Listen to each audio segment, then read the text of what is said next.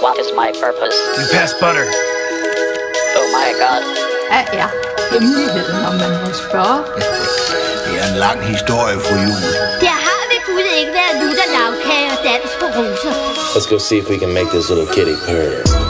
Oh, look, I have a mask helping me, too. Yeah, welcome to the club, pal. Finish him. 60% of the time, it works every time. Without doubt, the worst episode ever. Har jo set Cats, Jens, men har du set øh, de her rygter om The Butthole Cut? Ja, ja, ja, ja, øh, for søren. Edition.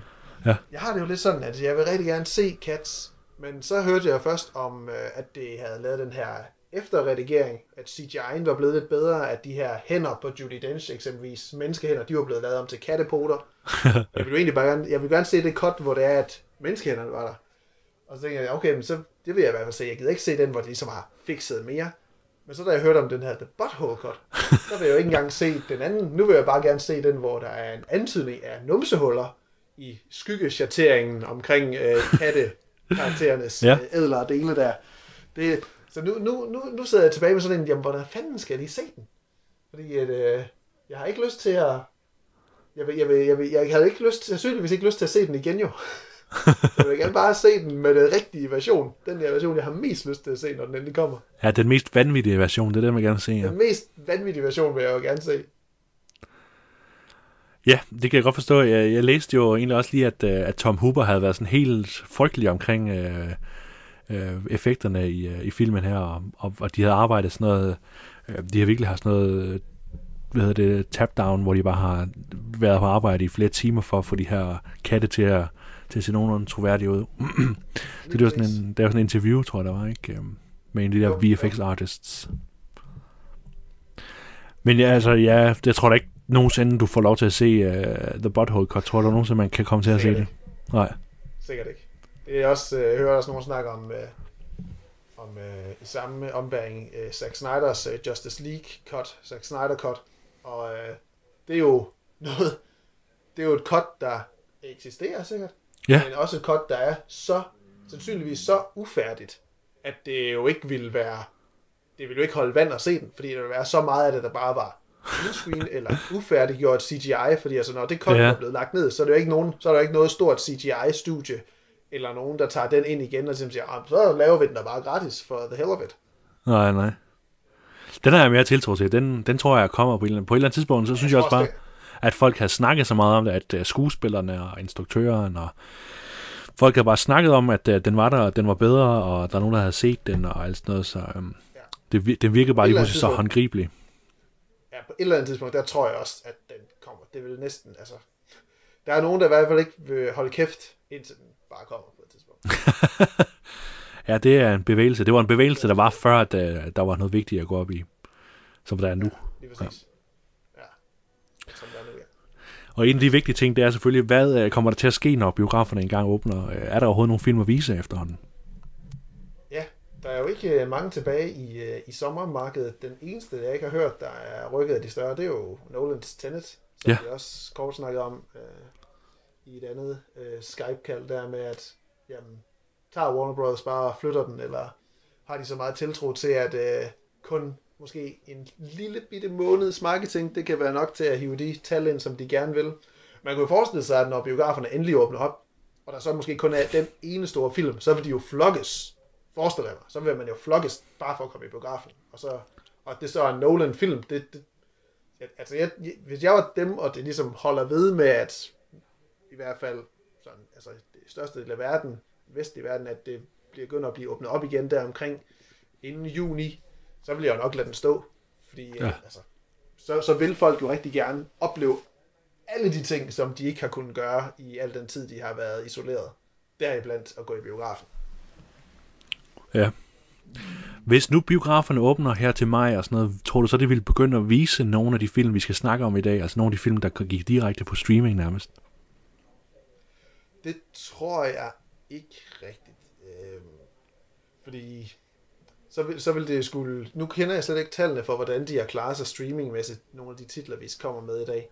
Øhm, men for at de skulle gøre det, så... det vil jo kræve et nyt marketing push først og fremmest, og, og få dem sat øh, i folks bevidsthed, når de kommer, hvis de skulle sættes i, i biografsale.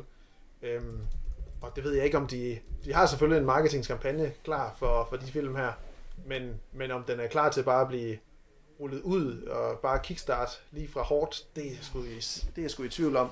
Men det kan godt være, at hvis de føler, at, at det ikke har på nogen måde givet de penge ind, som de har behov for, så, øh, så vil de forsøge at tjene det, de kan ved at sætte dem i biograferne. Men jeg har ikke helt styr på den der licenseringsstil af, hvor meget det koster at få dem taget ud af biograferne og sat ind i biograferne igen og fjernet fra streaming så, eller om skal det så blive på streaming stadigvæk, så man ja. stadigvæk kan købe den her forhøjede, den her topris, øh, øh, tobilletspris, som man kan betale for at se en af de her film via streaming.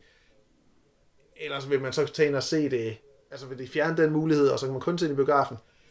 Det er jo, det er jo meget spændende, hvordan det hele det, øh, det spiller af. Øhm, men man kan sige, der, der alle, de, alle de store film, så de rigtig store film, dem har de jo alligevel rykket til, til senere med at, at, at skal komme i biograferne. Øhm, Ja. Og der er så også nogen, der ikke er, ikke er kommet på streaming endnu. Sådan en som Onward, altså fremad på dansk, den er jo ikke kommet på dansk streaming endnu.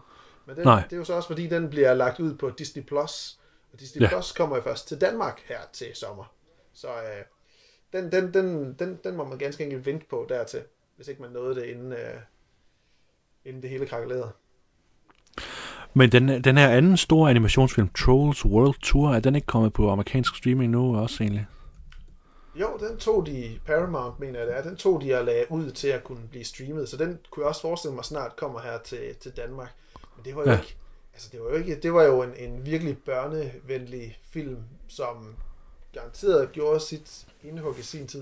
Men jeg forestiller mig ikke en, forstår, forestiller mig ikke, det ville være en, der kunne sådan rigtig uh, trække fulde huse nu her alligevel. Det er jo klart en, der ville have, have godt af at komme ud i posten, men uh, nu når de ikke har den mulighed, og så, uh, og så øh, skal de release den i en tid, hvor at, hvor at forældre med børn derhjemme har så mange andre muligheder bare for at se et eller andet andet.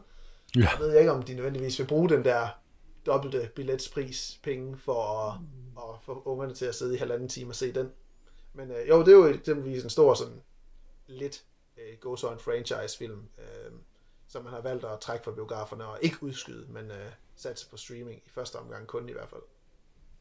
Ja, for det er, sådan øh, landskab. ja, det er det godt nok, og der er meget spekulation, ikke? og vi kan jo fandme ikke vide rigtig noget om noget som helst øh, lige nu, som det ser ud nu. Det var lidt som Mette Frederiksen sagde, det samfund, vi havde før øh, corona, det, er, det, det samfund kommer, får vi aldrig igen. Øh, og det lyder meget dramatisk. Det var meget dommedagsagtigt. Ja. meget dommedagsagtigt. Der tænkte jeg også, mener hun indtil der er en vaccine, eller mener hun forever, ever, forever, Ja, ever, ja. ever? Er det, er det sådan for evigt, evigt, du mener det med det? For det, det, så har jeg det lidt hårdt med ikke at kunne kramme folk og sådan noget der. Ja, det virker som sådan et... Øh, det var, hun siger festival, virkelig det the moment. Det er virkelig sådan noget... Øh, nu er jeg i midt i et historisk øjeblik, øh, det hun siger der. Ja, lige præcis. Nu, nu vil jeg virkelig lægge tryk på, men øh, jeg, jeg håber, det også er, er for, for meget tryk på. Det var altså nok enormt. Og det er, jo, det er jo et godt spørgsmål, du siger, ja, det der med, at hvis man udgiver Trolls øh, nu, som er en børnevenlig film, skal, hvorfor vil man så vælge at se Trolls frem for alt det andet, man kan se? Og sådan er det også i forhold til de her biograffilm, der har fået øh, deres streamingpremiere, i hvert fald i Danmark, på øh, blandt andet Blockbuster og Viaplay. Øhm, Ja. Hvor de kan lejes øh, fra priser mellem, det er det billigste, jeg har set, det er 179 kroner, der kan man lege en af de her biograf-aktuelle film, som de kalder den, og så op til noget 189 kroner, tror jeg. Det er det dyreste, jeg har set. Ja. Ja, og vi skal snakke om, øh, om en håndfuld af dem her. Øh, vi har set øh, Vin Diesels øh, tegneserie superheltefilm Bloodshot. Så har vi set øh, en lille voldelig film med øh, en lille voldelig komedie med øh, Daniel Radcliffe, der hedder Guns Akimbo. Vi har set den meget før omdiskuterede film, der blev lukket ned af Donald Trump øh, ovenpå et, øh, et skudangreb. Den hedder The Hunt. Øh, så skal vi se en amerikaniseret udgave af øh, vores absolute, der er tredje bedste film fra sidste årti, altså øh, Turist, eller Force Majeure, som på engelsk hedder, eller som på amerikansk hedder Downhill. Og til sidst, men ikke mindst, så skal vi se en film, som du lige nåede at fange i biograferne, nemlig The Invisible Man, som jeg så har måttet øh, øh, finde på øh, streaming her i øh, Danmark. Præcis, det var den sidste, jeg nåede at, se i biograferne, inden det hele det, det lukkede ned. Så Og og vi den skal har vi så ligesom- valgt at forlænge lidt i, uh, i streamingens øje med. Ja, det har den nemlig godt. Og det kan man godt forstå, fordi den har jo fået ret meget omtale på, øh, i hvert fald de sociale medier, på film Twitter, lagde jeg mærke til. Øhm, og vi skal sådan ligesom prøve at give vores øh, bud på, om, det, om de her film er øh, først og fremmest er pengene værd, eller om man måske skal vente til, at de øh, når ned på den mere sådan gængse blockbusterpris med de her 29, 39, 49 kroner, det koster at lege en film. Øhm, Præcis. Og jeg må jo Ja. ja. hurtigt lige rette dig, Jens, fordi jeg sad og tænkte, at Force Majeure, det var altså faktisk vores uh, anden bedste film for 10. og det var den anden bedste, sorry. Ja. Det var den anden bedste. Ex Machina, det var på tredjepladsen. Jeg, jeg tænkte Ja. sådan, det var mener, det var den anden bedste. Ej, det er godt, du har styr på det. Så, så meget vand er der øh, strømmet under broen siden, da, siden december. Ja, men det er så lang tid siden. Det føles som er årtier tid siden. Ja, det er præcis. 2020 har været fucking langt. Men før vi skal snakke om de her film, så skal vi selvfølgelig have nogle tommelfingre. Og jeg... Ja, det skal vi. Og jeg starter med at give en tommelfinger ned til... Øhm, I hvert fald sådan den måde, som uh, Crashing, Pete Holmes HBO-serie, jeg ved ikke, om den er vist på HBO, men den er i hvert fald på dansk HBO Nordic, der kan man se Crashing, den her stand-up comedy-serie, lavet af Pete Holmes og, uh, og Judd Apatow. Øhm, den er slut nu øh, efter tredje sæson, og øh, grunden til, at jeg begræder den slutning, det er fordi, at tredje sæson var så fænomenal. Tredje sæson var virkelig en, øh, en omgang, hvor jeg sidder fuldstændig navlefast til skærmen og føler rigtig mange af de ting, som jeg har levet igennem mit liv. Peter Holmes, han er jo den her øh, kristne komiker, som er en, en, en ret høj mand og ser rimelig akavet ud, og, og han bruger rigtig meget tid på at observere omkring sig, men selve serien Crashing går også rigtig meget ud af at putte ham i en situation, hvor der er alle de her seje og blærede og meget velanerkendte komikere. Der er enormt flotte øh, gæsteoptrædener fra, fra alt fra øh, Sarah Silverman til øh, John Mulaney til øh, øh, hvad hedder de, øh, David Tell og sådan nogle store øh, amerikanske komikere. og det gør rigtig meget ud af ligesom at ligesom vise ham, hvordan, hvordan han er sådan en lille smule akavet i hans øh, positivitet og, og hyggelige gemyt foran de her sådan cool og lidt afdankede komikere. Sidste sæson viser ligesom Pete Holmes figur her i en situation, hvor han er rigtig øh, engageret i et parforhold. Øh, og det her parforhold, det for, udvikler sig bare på en enormt spændende måde, og på en meget sådan autentisk måde, føler jeg. Det, der er meget sådan noget øh, Before-trilogien-agtigt over den måde, som man ligesom oplever det forhold, de har til hinanden. Øh, men man kan også godt mærke, at der er ligesom kommet en krølle på, på alt det her med parforholdet, og hele hans historie om, hvordan han bliver den, en, en dygtig komiker, en velanset komiker i øh, New York-miljøet, som det bliver en lille smule ødelagt af, at de er tvunget til, at lige blive cancelled, øh, den her serie på tredje sæson. Så jeg er virkelig ked af, at, øh, at sådan en fantastisk serie, der når så højt et, et højdepunkt i tredje sæson, den så ligesom falder af på den til sidst. Ja, det kan jeg godt forstå. Og ja, den, øh, den har jeg også tit uh, stusset over, uh, Crashing der. Jeg har aldrig fået det noget, set noget af den endnu dog. Jeg starter også med en uh, tommelfinger ned, og som man jo nok kan høre, så, uh, så praktiserer vi også uh, social uh, distancering. Vi laver også den her episode som en, uh, en uh, remote podcast. Jeg sidder stadigvæk i Jylland, som sagt, og Jens sidder hjemme i vores uh, Vandes lydstudie i sin uh, første sals uh, stue. På måde. Da jeg er faktisk rykket over til, øh, til Vejers nu her over ved Vesterhavet. Du er over i, Ja. ja. du er også i Jylland. Ja. Det er med at komme til fastlandet, inden de lukker øerne, ikke? Ja, det er det. Det, det er det. Brugerne var stadig åbne, da vi kørte. Men det, ja, præcis. Men det er en tommel ned, for jeg tror næsten, jeg tror næsten, det er det længste øh, tidsrum, vi har været i, hvor vi ikke fysisk har set hinanden, øh, Jens. Og nu kan jeg Ja. også lige se, at mit Skype, at mit Skype-kamera faktisk ikke engang er tændt, så du kan ikke engang se mig lige nu. Så det er jo Nej. øh, helt, helt elendigt. Det er- det er en kæmpe tommelfinger ned til den der ikke-fysikalitet, man, øh, man er nødt til at, at have lige for tiden her. Øh, jeg vil også lige give det til en titel, øh, som jeg ikke har formået at få snakket om endnu i podcasten, nemlig Birds of Prey. Den kan man også øh, snart have i april stream øh, på, Ja. øh, på diverse streaming øh, sider, Blockbuster blandt andet også. Og Birds of Prey, den var jeg simpelthen så umanerligt øh, skuffet over. Samtidig med, at jeg faktisk ikke havde særlig store forventninger til den. Jeg synes ikke, trailerne gjorde noget øh, synderligt godt øh, forsøg på at sælge dem, øh, eller sælge, sælge historien. Men selve filmen, det er også, når man lige kommer oven på Aquaman, Wonder Woman, øh, Joker på sin vis også, og, øh, og også Shazam, så føles Birds of Prey virkelig som en, en film, der stadigvæk forsøger at holde fast i den tone og den mudrede historik, som var med de her Justice League, Batman v Superman film. Øhm, den, Og er Suicide så klart Squad. den af de... Og Suicide Squad, ja lige præcis. Ja, helt klart Suicide Squad jo, øh, mest af alt. Det, det er så absolut den af de nyere DC-film, der hægter sig mest fast til det, som de ligesom prøver at gå væk fra. Og det synes jeg er super duper mærkeligt. Øhm, Harley Quinn, Margot Robbie som Harley Quinn, er stadigvæk den bedste del af filmen, men hun er også i sig selv en karakter, der nærmest er blevet mere nedtonet fra Suicide Squad, hvor hun var uregerlig og uforudsigelig og, og dybt, dybt underholdende. Øhm, det er hun på ikke nær samme måde i den her film. Hun er blevet gjort mindre farverig nærmest, og, og mere let, til trods for, at filmen stadigvæk har fået en R-rating, hvilket man næsten ikke kan forstå. Øhm, måske er det fordi, at vi bliver bedt om som publikum at holde med en, som jo stadigvæk er en psykopatisk massemorder, så er hun nødt til at blive lidt mere vandet ned, vandet ud. Ja, det er jeg rigtigt, ikke. ja. Jeg synes ikke, ikke rigtigt, det giver mening. Og så tillæg det, at, at, at, at castet er lidt mærkeligt stykket sammen. Den hedder Birds of Prey, den burde hedde Harley Quinn. Det er selskabet så, eller filmselskabet så gået om og byttet rundt en gang til, så nu hedder den vist Harley Quinn, The Birds of Prey. Men før det, så hed den jo Birds of Prey and the Fantabulous Emanci- Emancipation of One Harley Quinn. Færdig lang subtitel. Øhm, og det giver ikke nogen mening, fordi de er først Birds of Prey til aller, aller sidst, og så er de hurtigt ikke det igen. Øhm, Yes. Så den burde jo bare hedde Harley Quinn, Birds of Prey til at starte med. Så var der ikke nogen, så var der ikke noget misinformation omkring, hvad det er, for en, hvad er det egentlig for en film, man skal ind og se. For det er 100% en Harley Quinn film, men det er bare en udvandet Harley Quinn. Og alle de her skuespillere, de har fået ind til at spille de her andre karakterer, Black Canary, Huntress, øh, Renee Montoya, Montoya og Cassandra Cain, Cassandra Cain, og så selvfølgelig Margot Robbie. Det er som om, de spiller i hver sin film. Jeg synes ikke, der, de Ja. har en fælles grundlinje ligesom at spille ud fra. Øh, det er super, super mærkeligt sat op. Øhm, og så har vi så Ewan McGregor, som ja, mange ser, og det tænkte jeg også selv, han virker mest alt som en, der forsøger at give sit take på, hvad der kunne være en, en joker, øh, flamboyant type, eller bare den Ja.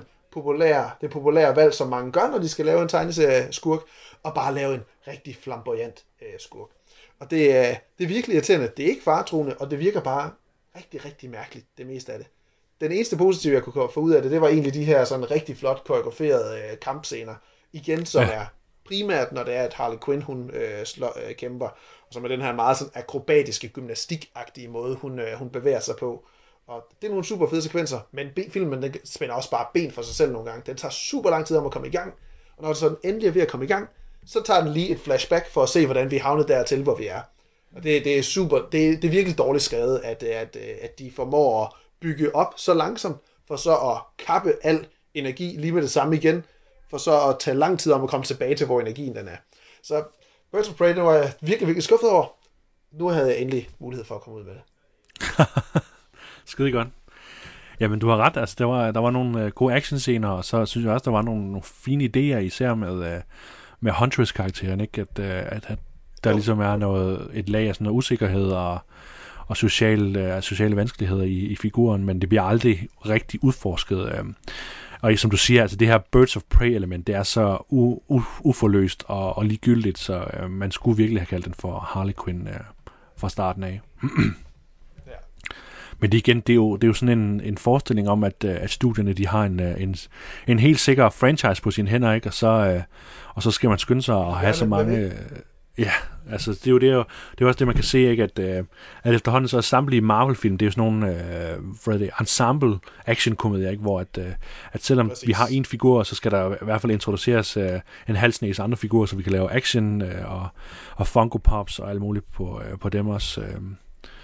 Både nye og gamle, så vi kan udvide og samtidig holde det faste. Ja, og så kan de deltage i en eller anden tv-serie på øh, Disney Plus og sådan noget senere hen, ikke? Ja. Ja. hvis det bliver aktuelt. Det er præcis. In continuity. Ja. Sådan det. Jeg vil godt give en, øh, en, øh, en stor, flot tommelfinger op til, øh, til en, en helt spritny streamingtjeneste. Øhm, Jeg ved ikke, om, om det er noget, der, der... Ja, det var noget, som der kom rimelig pludseligt for mig. Det her, at Quibi ligesom var lanceret. Ja, øhm, Quibi, ja.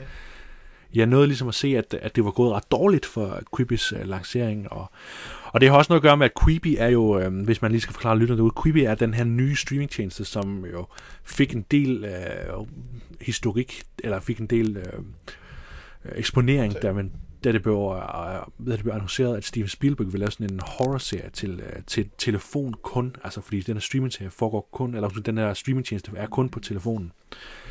Og øh, jeg var egentlig rimelig nedslået over at se, hvilket indhold der var. Der var sådan en, en serie med øh, Sophie Turner, hvor hun øh, spiller sådan, øh, hvad er det, selvmordets troede, og der, er, der var noget med Nicole Richie, hvor hun spiller en, øh, en mommy rapper, sådan en øh, pseudo-dokumentar, en mockumentary, og, og så var der lidt med, hvad hedder det, med den her flipped øh, komedieserie for Funny or Die, hvor, hvor uh, Will Forte og uh, Kristen Olsen, de spiller sådan nogle, der gerne, der finder, der tilfældigvis finder en masse penge, de prøver at flippe et hus. Uh, det, er sådan, det virker meget, det hele virker meget sådan noget YouTube premium-agtigt, ikke? Man, man har sådan lidt uh, hakket til og fra. Det, som jeg så gør, det som der gør, at jeg er sindssygt begejstret for Quibi, det er, at uh, formatet, Ja, det er sådan noget, jeg godt kan lide at snakke meget om på podcasten, det er, at formatet virker som noget revolutionært. Det virker som noget, der er skabt til tiden. Og man kan sige, jeg tror, nok, at Quibi kommer til at crash and burn for vildt os, men det er mest fordi, at det bliver lanceret i en tid, hvor vi alligevel sidder derhjemme med store skærme, og har egentlig ikke brug for øh, at have en telefon med afsnit, der varer øh, mellem 6 og 8 minutter.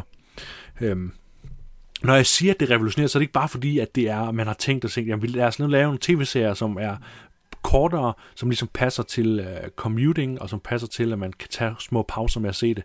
Når jeg synes, det er revolutionært, så er det fordi, at, uh, at jeg greb mig selv i at se uh, det samme afsnit af en tv-serie to gange, uh, lige efter hinanden, bare for at se, hvordan de har gjort det her med, uh, med aspect ratio, ikke? hvordan de har gjort det med, uh, med bredformat og, og højformat på telefonen. Fordi det er sådan, man kan se samtlige uh, programmer, både i højformat og i bredformat. Øhm, okay. Og jeg sad sådan tænkt, jamen, hvordan har de gjort det? Har de bare klippet, sådan ja. så at, øh, at, at, øh, at højformatet jo er en, er en lille snæver version af det, men der er, det virker som om, der er gjort ret meget arbejde i at, at finde ud af præcis, hvordan det skulle fungere, og også i, også i Flip, der er mange af tv-serierne, der har de lavet indholdet specifikt til, at det kan ses i, uh, i højformat også.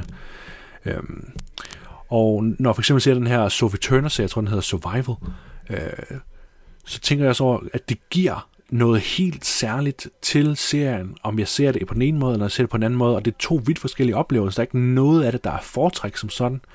Øhm, og det var bare en, en vanvittig fed oplevelse, og, og noget, hvor, man, hvor jeg virkelig sidder som, som elsker af tv-serier og film og sådan noget, så jeg tænker, det, det gør noget, altså der er potentiale i det her, som kan være fuldstændig omvæltende for, øh, for hvordan indhold, og for hvordan øh, vi, vi fortærer, hvordan vi forbruger øh, øh, hvad det, tv-serier, film og underholdningsprogrammer i øh, fremtiden, når man kan lave noget som det her, og, og, og man kan ligesom begynde at forestille sig, at grunden til, at det kalder det Quibi, det er, fordi det skal være ligesom movie. Jeg, skal, jeg, jeg ser lige en Quibi, inden vi fortsætter. Jeg, jeg tager lige et par Quibis på vej i bussen og sådan noget. Altså, der, der lig, det ligger ja. i ordet, ikke? At det er noget, at det, det er ligesom en movie, men det er noget andet. Altså, det er noget nyt på en eller anden måde. Ja, så, så sagt, jeg tror ikke, det bliver til noget. 10 minutter i længden, ja.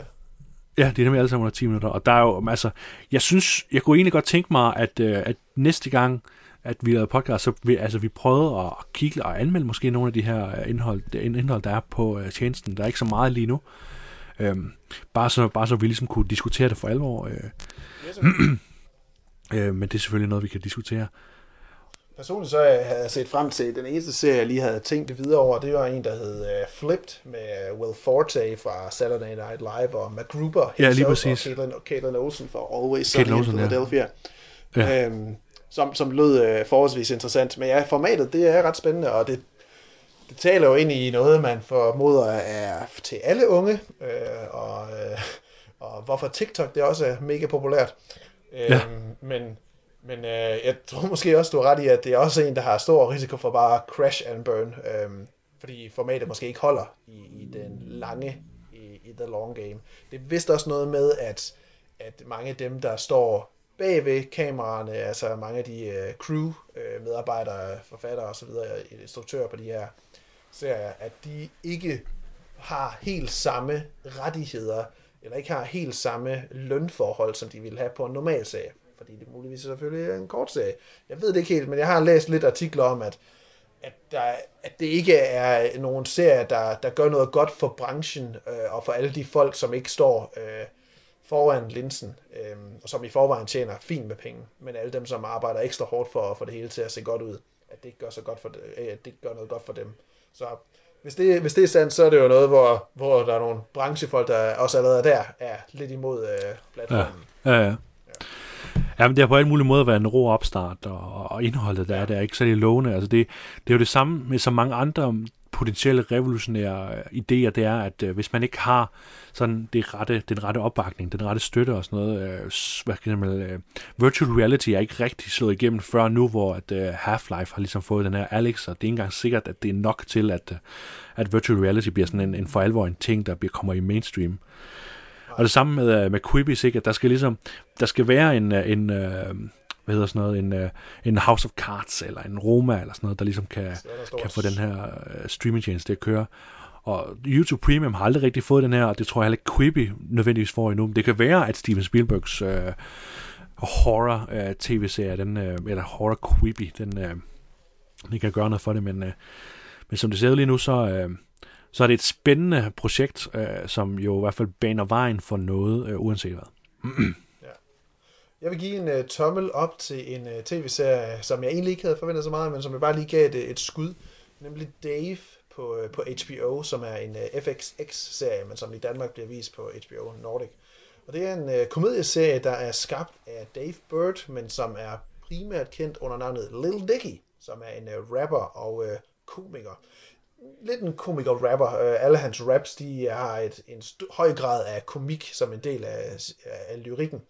Øhm, noget af hans diskografi, det tæller blandt andet sangen af Lemmy Freak, Earth, som en stor, som var en stor sådan compilation, eller en stor sang her fra sidste år eller forrige år, hvor en masse, masse musikere, de var med inde på, på featurings, på bitte, bitte små uh, featurings.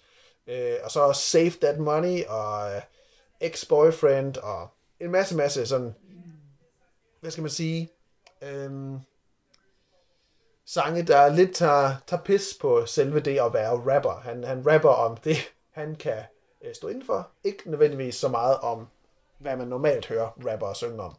Øhm, jeg synes, noget af hans musik, det er ganske underholdende, men ikke noget, jeg nødvendigvis gider lytte på.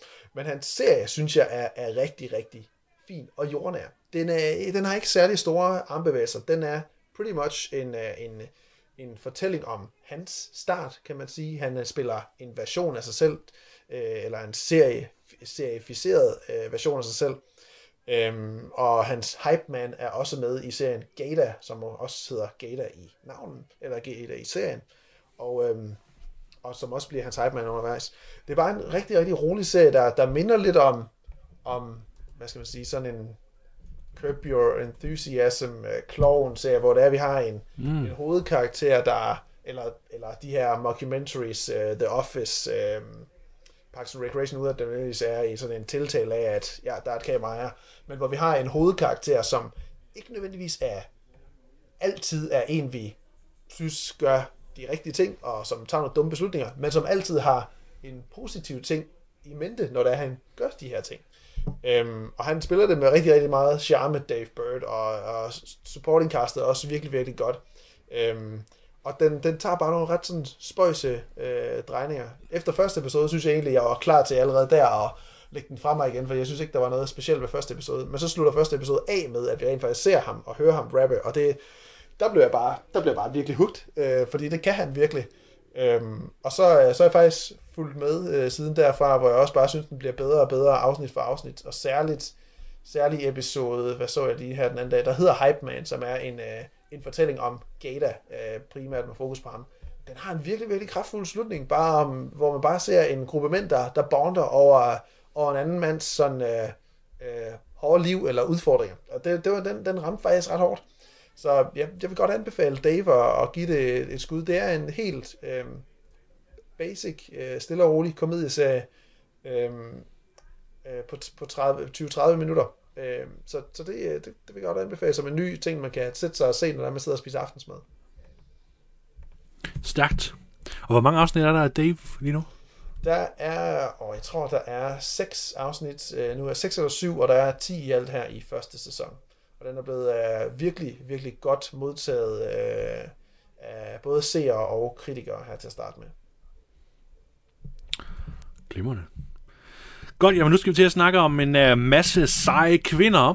Men først ja. skal vi snakke om en sej mand.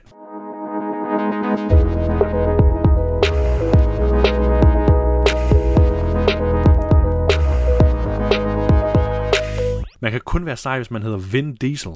Hvis, hvis ens efternavn er Diesel. Det, det kan man kun. Ja. Øh, Bloodshot, er, Bloodshot, er det en karakter, du kendte fra, fra før, Jens? Det, jeg har læst mig frem til, at, øh, at Valiant Comics ligesom er, er, er den her tredje dreng, og har ligesom det her tredje største øh, superhelteunivers, næst efter, øh, øh, hvad hedder det, Marvel og øh, DC, som jo netop dem, man tænker mest på, når man tænker superhelte. Ja. Men det skulle Øh, være en sådan Bloodshot. langt, langt, det skulle være sådan langt, langt væk tredjeplads.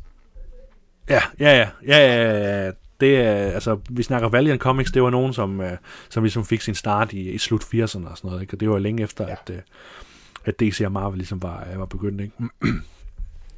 Og øh, i midten af Valiant Comics' superhelteunivers, der har vi den her figur Bloodshot, som jeg ikke kendt øh, før, at jeg lagde mærke til, at Vin Diesel skulle spille ham. Øh, til gengæld så ser man jo ret hurtigt et ret flot skud, af, altså hvis man ser traileren, som ser bare et billede, altså Vin Diesel, der nærmest får revet kæben af, og der opstår der allerede en, en, en klar interesse for den her superhelt, som jo bare er en øh, afdød soldat, der får fyldt blodårene med nanobotter, eller nanitter, der så øh, giver den her mand evnen til først og fremmest at, øh, at reparere sig selv, eller de her nanitter reparerer ham automatisk, og så derudover giver det ham evnen til ligesom at, at kommunikere med, øh, med internettet, øh, så at sige. Ja, han, der er nærmest ikke det, han ikke kan. Øh, også bevæge sig. Eller fra Ja. den ene del af jorden til den anden del. Det går også lynestærkt. Ja. Udover Vin Og vi har set, så tæller øh, øh, ja. Udover Vin Diesel, så tæller castet også Isa Gonzalez som Katie. Ikke Katie, men KT, Katie. Øh, Sam Ja. ja. fra The Outlander. Øh, Toby Kebbell er med. Øh, Guy, Pearce. Lamorne Morris fra, fra New Girl. Og så Tallulah Riley, Alex Hernandez og Johannes Haukur Johannesson. Øh, I en lille bitte rolle også til slut. Så det er et lidt, øh, lidt øh, bredt cast, kan man sige. Øh, men men øh, jeg er ikke sikker på, at de får så godt brug af dem alle sammen. Hvad var du ved at sige, Jens? Øhm, jeg var ved at sige, at, øh, at Bloodshed-filmen handler jo om, viser ligesom superhelten handler om en soldat, der vågner op, og øh, efter at han, hans øh, kone er blevet slået ihjel, og han selv er blevet slået ihjel, så har han en hævntørst.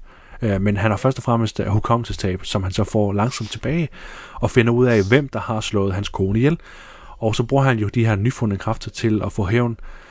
Og øh, så ligesom efter det, så, øh, så skifter filmen på en eller anden måde spor, men er det noget, som... Var det, var det, et, var det en overraskelse for dig, den måde, som filmen skifter spor, øh, eller har det her twist, midway twist i filmen, var det en overraskelse for dig? Lad mig sige sådan, at øh, det midway twist, det er så klart det, jeg synes er det bedste i filmen. Øh, Ja. Jeg synes så klart, at twistet, der kommer, det er overraskende. Og det er overraskende på en positiv måde, at det ligesom sætter... Ja. Og det sker sådan forholdsvis hurtigt. Det sker efter omkring en halv time, så vidt jeg lige husker. Halv time, 40 minutter. Så der er stadigvæk to tredjedele i hvert fald af filmen tilbage derfra. Øhm, men hvad der ligesom bygger op til det, så og twistet, det, det kommer den her forandring i, i narrativet eller historien, den kommer. Det var overraskende, og det var øh, det sat, ja, igen det satte scenen for noget spændende, men som den ikke rigtig får udfyldt øh, derfra. Øh, det er en film, der er instrueret af førstegangsinstruktøren David S.F. Wilson, og så er den skrevet mm-hmm. af Jeff Wadlow, og så øh, den noget mere kendte Eric Heiserer, som jo blandt andet skrev Arrival. Men hvad der også er værd at bemærke med Jeff Wadlow, Wadlow og Eric Heiserer, det er, at de jo også har skrevet, øh, Wadlow har skrevet Kick-Ass 2, True Memoirs of an International Assassin, som var den her Kevin øh, James. Øhm, Netflix-film Fantasy Island, en øh, horrorfilm, der blev fuldstændig smadret af kritikerne også i år. Truth or Dare, som jeg ved, du har set, og som var sådan, du var positiv på. Og så kan han også skrive Ja. den øh, kommende Masters of the Universe film til Netflix. Og Eric Heiserer, han har jo udover Arrival, fantastiske Arrival, skrevet Bird Box, Final Fantasy, Final Destination 5 og The Thing. og nu har jeg ikke set Final Destination 5 eller The Thing remake. Jeg ved bare, at de ikke blev så godt anmeldt. Og så så jeg Bird Box. Fuldstændig fucking forfærdelig. Øhm, så når Men jeg så Arrival, den har du de- set til gengæld. jeg har set Arrival, elsker den, elsker den. Men øh, når jeg så ser de titler, de har skrevet der, så overrasker det mig faktisk pludselig ikke så meget, hvordan det er, den her film den er stykket sammen. For jeg synes virkelig ikke, der er særlig meget, der giver mening, og det gør ikke særlig meget øh, spændende ved det her. Men vend tilbage til, til Twister der. Var det et, du så komme? Øh, synes du, det var en, en, en smart måde ligesom at, at få filmen til at forløbe på. Nej, men jeg, altså, jeg ved ikke, hvordan man, jeg, jeg kan komme til at sige det her, men nu har jeg altså, øh, mit indtryk af filmen, det var meget, altså langt hen ad vejen, det var, at det her bare er Robocop, øh, og at det her bare sådan en, en usjov version af Deadpool, ikke? Det er bare den samme historie med, at der er en, der får nogle kræfter, og så, øh, også fordi filmen er meget hurtig, jeg synes filmen er alt andet for hurtig til ligesom at, at så en tvivl i seeren om, hvad, hvad de her figurer egentlig er. Øh, Øh, vi ser ligesom, vi ser, at det er Toby Kebbell, han spiller Martin Axe, den her figur, der øh, vi får at vide dræber øh, hans, øh, hvad hedder det, Bloodshots kone. og så når vi ser, når vi ser Toby Kebbell igen, så, så spiller Toby Kebbell på en helt anden måde, og så allerede der, så er det ligesom om, at man er spoleret ja. lidt i forhold til, jamen så, så hvis, hvis, hvis der er et eller andet med ham, så, så ved jeg jo godt, hvem det ellers skulle være, øh, der ligesom er, er hvad hedder det, mod øh, Bloodshot i den her film. Og, og, og det synes jeg, altså man kan sige, det er fint nok alt det der. Det, som jeg egentlig bare gerne vil have af Bloodshot, det er, at det er en, en fin action, actionfilm, der gør noget af det, jeg, jeg blev draget ind af. Det her med, at man ser uh, Bloodshot ligesom blive angrebet og få flået hovedet af, og så genbygge det med, med flotte effekter og sådan noget. Problemet er bare, at det bliver aldrig interessant, aldrig rigtig spændende. Det, man har ligesom skabt en figur, der er lidt ligesom Wolverine eller Superman, er praktisk talt udødelig. Så den spænding, man har i filmen, vil aldrig nogensinde være, jamen kan han klare de her øh, skurke, kan han klare den her mand, der lige pludselig har fået et ekstra sæt arme og sådan noget. Naturligvis kan han det, hvis han altid, hvis han kan overleve hvad som helst, så kan han også overleve det her, så det er jo lige meget. Ja, lige præcis. Jamen det er det, og, øh, og det var også noget, jeg havde håbet, ligesom, at, okay, i det mindste har den måske nogle, øh, nogle spændende, jeg har ikke særlig stor tiltro til film med Vin Diesel, øhm, men i det mindste så ser den måske ud til at gå, måske den ser ud til at kunne have nogle, nogle, nogle fede, øh, fede actionskud, nogle fede actionscener. Det har den bare heller ikke. Det er som om, at mange af de her actionscener, de bliver klippet i stykker. Øhm, ja, fuldstændig. Og, og, og særligt slutdelen, særligt slutdelen, der, der er det jo en overdyngning af dårlige CGI-actionscener med, med, med kampe, der minder om noget, vi har set fra 15-20 år siden mellem, mellem i superheltefilm, hvor det er sådan fuldstændig vægtløst. Altså, der er ingen fornemmelse for tyngdekraften i, i måden, de bevæger sig på. Det er, det er, sådan ja. alt, det er alt, alt, alt, alt, alt for tydeligt, at det her det ikke er virkelige mennesker, der selvfølgelig ja. hopper rundt i en elevatorskagt, der tordner mod afgrunden, ikke? Men stadigvæk så er det tydeligt at se, at det ikke er virkelige mennesker, der står der. Øhm, og det, det fjerner virkelig bare noget fra det hele, øhm, og det kommer til at virke som noget rigtig, rigtig lavsig amatørarbejde. Øhm, det er en film, der ikke har et særligt stort øh, budget. Det kan selvfølgelig også lidt at sige, men så må man jo for søren arbejde med det, man har. Og det er altså ikke særlig godt, det der, det der bliver bliver givet med øh, her. Jeg vil også sige, altså, filmen den ligger ligesom også sin tone ret tidligt. Øh, der går jo ikke engang 5 minutter, før Vin Diesel han kan ses i en hvid tanktop. Jeg, jeg, jeg målte tiden, og det var efter 4 minutter og 53 sekunder. Og det er inklusiv øh, titel, øh, hvad hedder det, produktionsselskaber til at starte med, øh, som jeg tæller med der.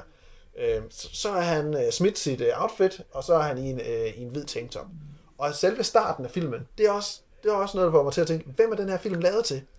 er den vidderligt lavet til publikummet, der stadigvæk er overbevist om, at den ultimative fjende, det er arabere.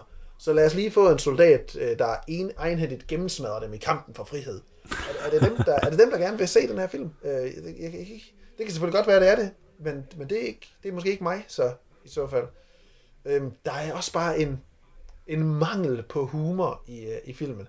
Morris, ja. der jo umiddelbart ville være comic relief, øh, fordi han er en komedieskuespiller, eller kendt som værende en komedieskuespiller. Han er med som Wilfred øh, Wiggins, og så skal han øh, snakke med britisk accent, engelsk accent. Det forstår jeg ikke. Er det, har man, er det fordi, man har valgt at lave den der omvendte? Man snakker jo tit om, at øh, britter de kommer og tager amerikanske roller og nailer den amerikanske accent. Har de simpelthen bare tænkt, nej, det gider vi ikke. Vi tager sgu en amerikaner, som bare laver en britisk accent. Der er ikke nogen grund til, at han skal ja. lave en britisk accent. Det er virkelig, virkelig nej, mærkeligt. Nej, nej. De tjener øhm, intet formål, det er rigtigt. Det er som om, det er bare sjovt, at uh, man er britisk, ja. ja. Lige præcis. Der er på et tidspunkt en super, altså måske min yndlingsscene i filmen, det er også altså virkelig et lavpunkt for filmen, hvor det er, at, uh, jeg, kan ikke huske, jeg kan ikke huske skuespillerens navn, men han spiller også med i, um, i den serie, vi anbefalede fra uh, Raphael Bob Waxberg på Un- Undone, er det ikke til en, uh, på, på jo, Amazon, Undone, ja. som du var ja, meget begejstret for os. Hvor øh, Svært den, her indiske, den her indiske skuespiller, ja, han, han, han spiller en, øh, ja, det er rigtigt, ja. teknisk, et teknisk vidunder. Selvfølgelig gør han det. Det er jo han, han er jo nødt til at gøre, han er jo inder. Øhm, hvor at han siger et eller andet omkring størrelsen på sin penis, og så, øh, så får han at vide, at det ikke er... Han troede, at den størrelse, han havde, det var gennemsnittet. Så kigger han lige over på en kvindelig øh, kollega, som jo bare formoder ikke har, eller har ikke noget navn. Det er bare en kvindelig ekstra skuespiller, øh, ja. som kameraet panorerer over på, og sådan, der bare ryster på hovedet over penisjoken. Og det var lidt sådan den følelse, jeg havde med filmen også. Det er bare en kvindelig ekstra, Ja, det var der ryster på hovedet over, der. over en penis. Ja. ja, det er rigtigt. Øh, jeg, altså, jeg vil sige, hvis jeg skal finde noget positivt, så kan jeg egentlig, jeg kan egentlig okay godt lide øh, altså nogle af de her øh, lidt switchede figurer, øh, Sam Hewen og øh, Guy Pearce, jeg synes egentlig deres øh, skuespil i starten i hvert fald, øh, i den første halvdel af filmen, det synes jeg egentlig er interessant nok, og, og, og giver ligesom noget nyt til, øh, til, øh, til de her lidt øh, typiske figurer. Øh. Jeg synes, Guy Pearce, han virker i hvert fald i starten sådan rimelig øh, solid og rimelig au- autentisk i den her figur, som en, der har, har fundet på noget, som, som jo egentlig er noget visionært, og, øh, og så ligesom er en situation, ikke, hvor jamen, vi tror, jeg, jeg tror på, at han ligesom ikke ser øh, Bloodshot som andet end en, en død soldat, der er blevet til et, et våben, han kan styre. Øh, og og den, den, den del er rigtig, rigtig fed, synes jeg, øh, fordi det, det, det er fortalt på sådan en rimelig autentisk måde, men, men netop problemet, og det er også det, øh, som jeg, som jeg ligesom hører dig sige, det er, at, øh, at filmen kan ikke, altså filmen går fuldstændig i øst og vest fra at prøve at portrættere noget, der er meget egentlig, der, der kunne være meget autentisk egentlig i forhold til, jamen hvad, hvad, hvad, hvilken teknologi kan man bruge for at hjælpe folk, der ikke kan det, de kan, øh, det de, de har kunnet før og sådan noget. Altså der er en blind, der får lov til at kunne se alt, og der er, er ham her, der har mistet sine ben, som ligesom får en, nogle fede nye ben, og, og så er der så KT, som kan, kan trække vejret rigtig godt. Ikke? Og det, det, i virkeligheden er det en lille smule kedeligt, men det havde fungeret, hvis det nu var et James Bond-film eller sådan noget, så kunne man måske acceptere det lidt mere, fordi det skal være sådan lidt mere jordnært.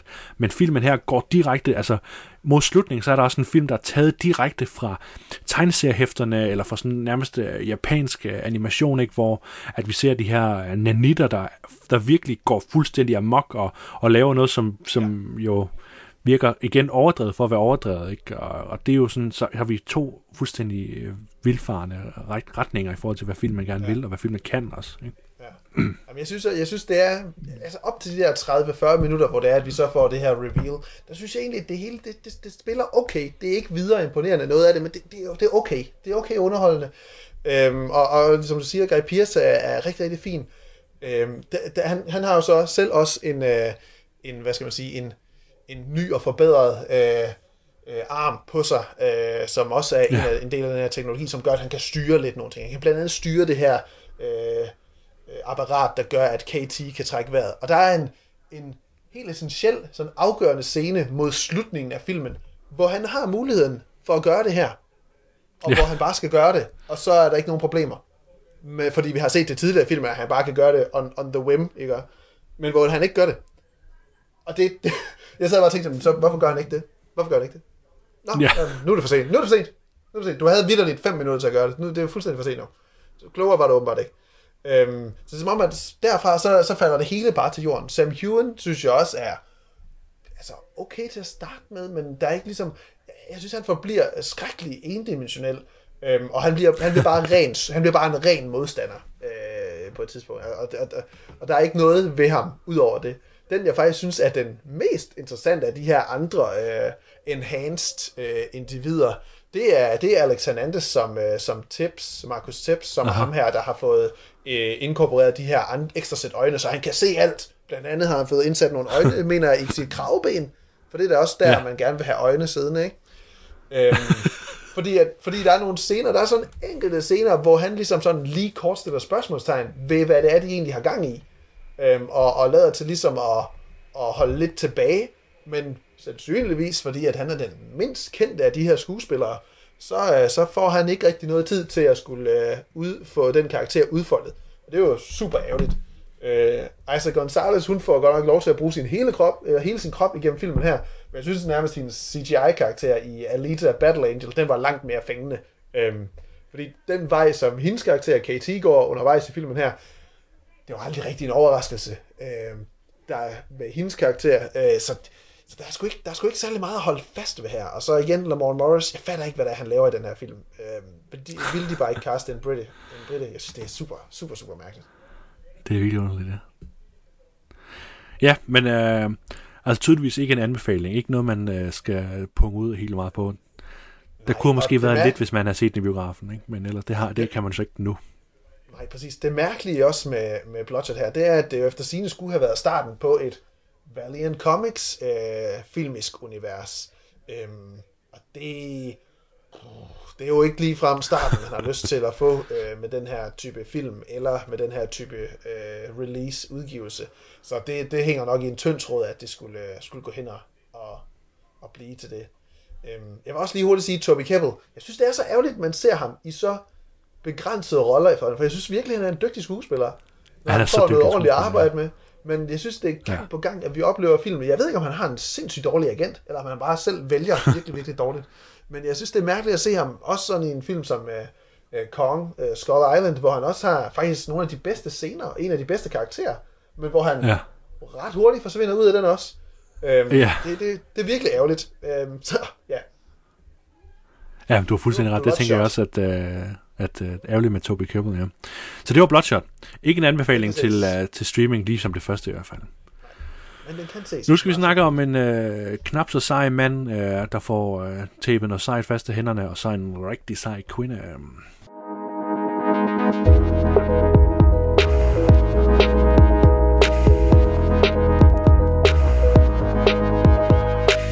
Guns Akimbo, det er en film af Jason Lee Houghton fra øh, New Zealand. Og noget af det, jeg Yes. hæftede mig særligt ved i den her, øh, lige hurtigt filmen, den øh, øh, handler om Daniel Radcliffe, der spiller Miles, en øh, lidt en tech-app-udvikler, spiludvikler, som øh, er en del af publikummet til et online, øh, online og meget, meget ulovligt øh, spil, hvor det er, at psykopater, de får lov til at slås mod hinanden, og så får de lov, så vinder de penge, eller vinder nogle prizes. Øhm, og det er ligesom en, en kommentar omkring, hvordan internettet det virkelig bare fremelsker vold på en eller anden fasong. Pludselig havner han selv i som en del af det her spil, Schism, og skal forsøge at redde sig ud af den her øh, redelighed, han øh, befinder sig i, med øh, to øh, pistoler øh, hæftet til begge sine hænder. Øh, det leder til en ret mange sjove scener, hvor han forsøger typisk at forvalte sin telefon eller tisse med, øh, med risiko for at skyde sin penis af. Øhm, men det, så, så går det ellers hæsblæsende derud af derfra.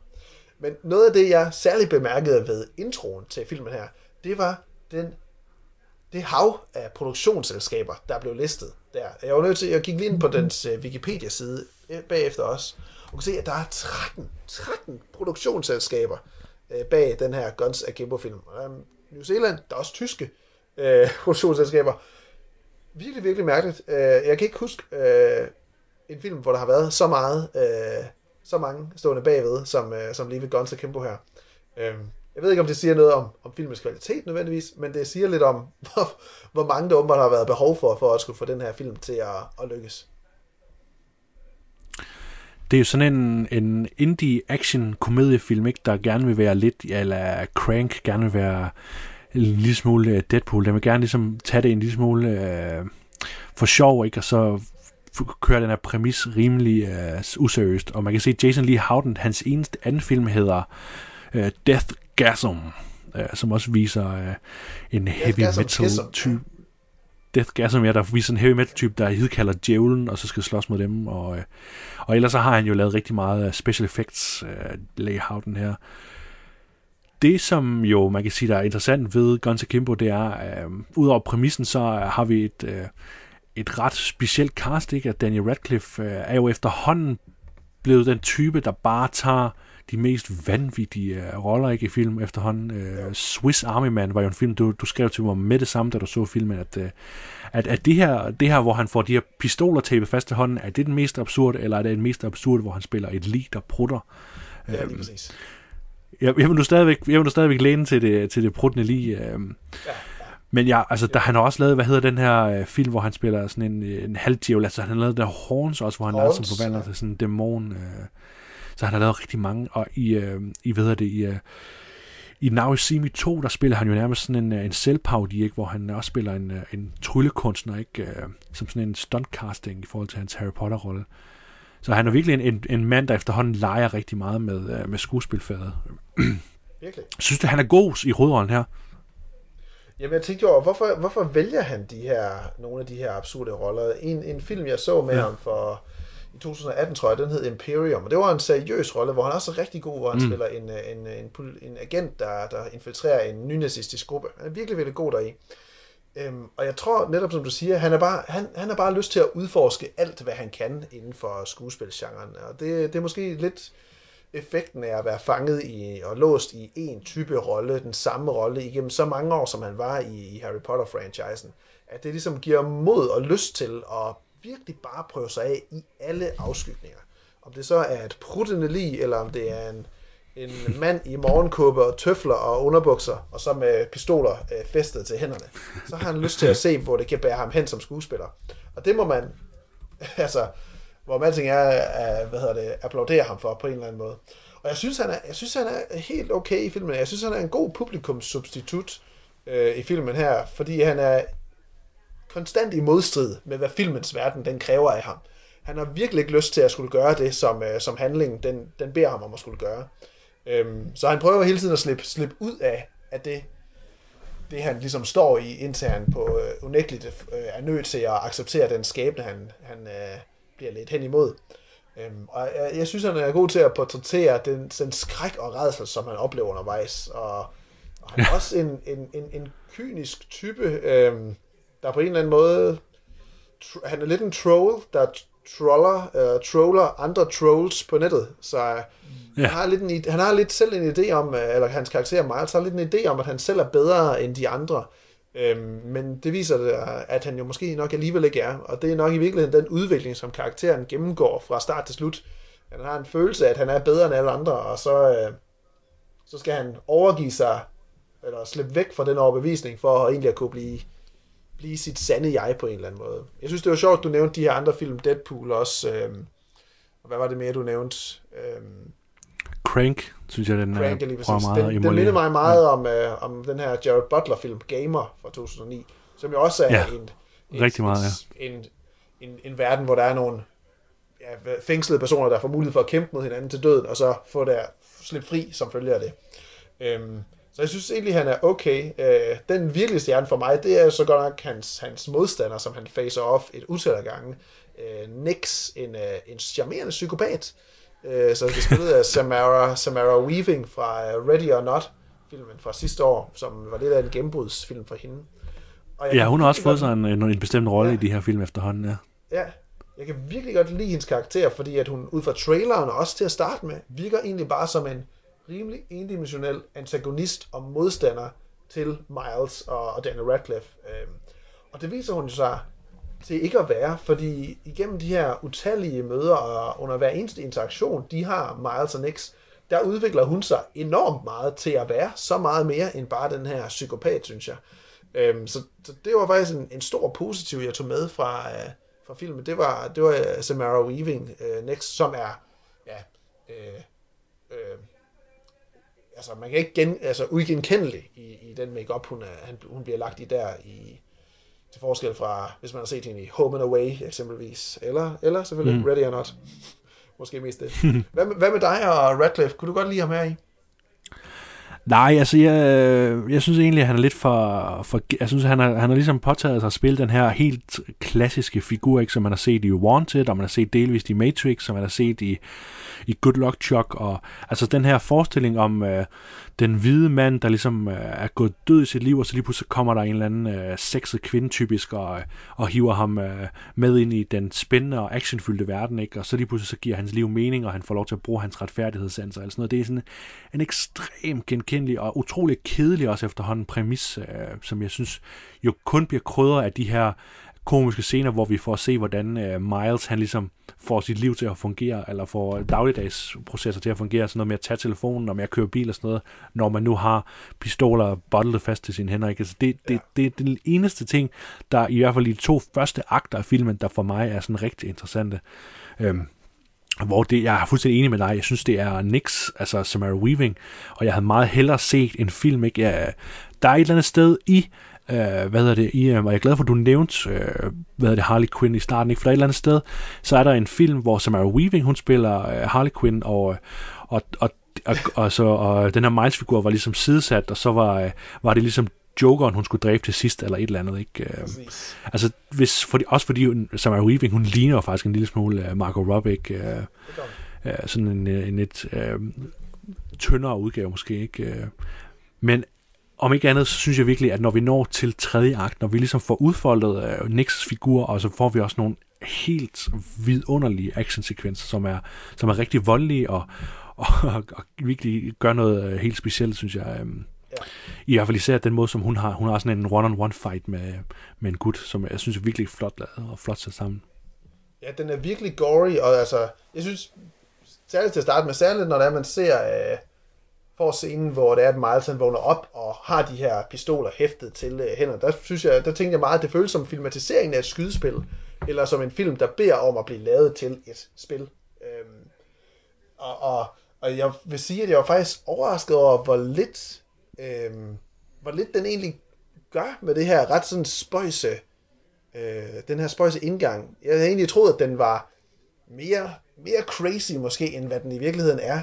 Øhm, den kører i et sådan næsten nødesløst højt tempo i store dele af den spilletid, der, og den gør brug af alle de redigeringsredskaber, der er, at finde det.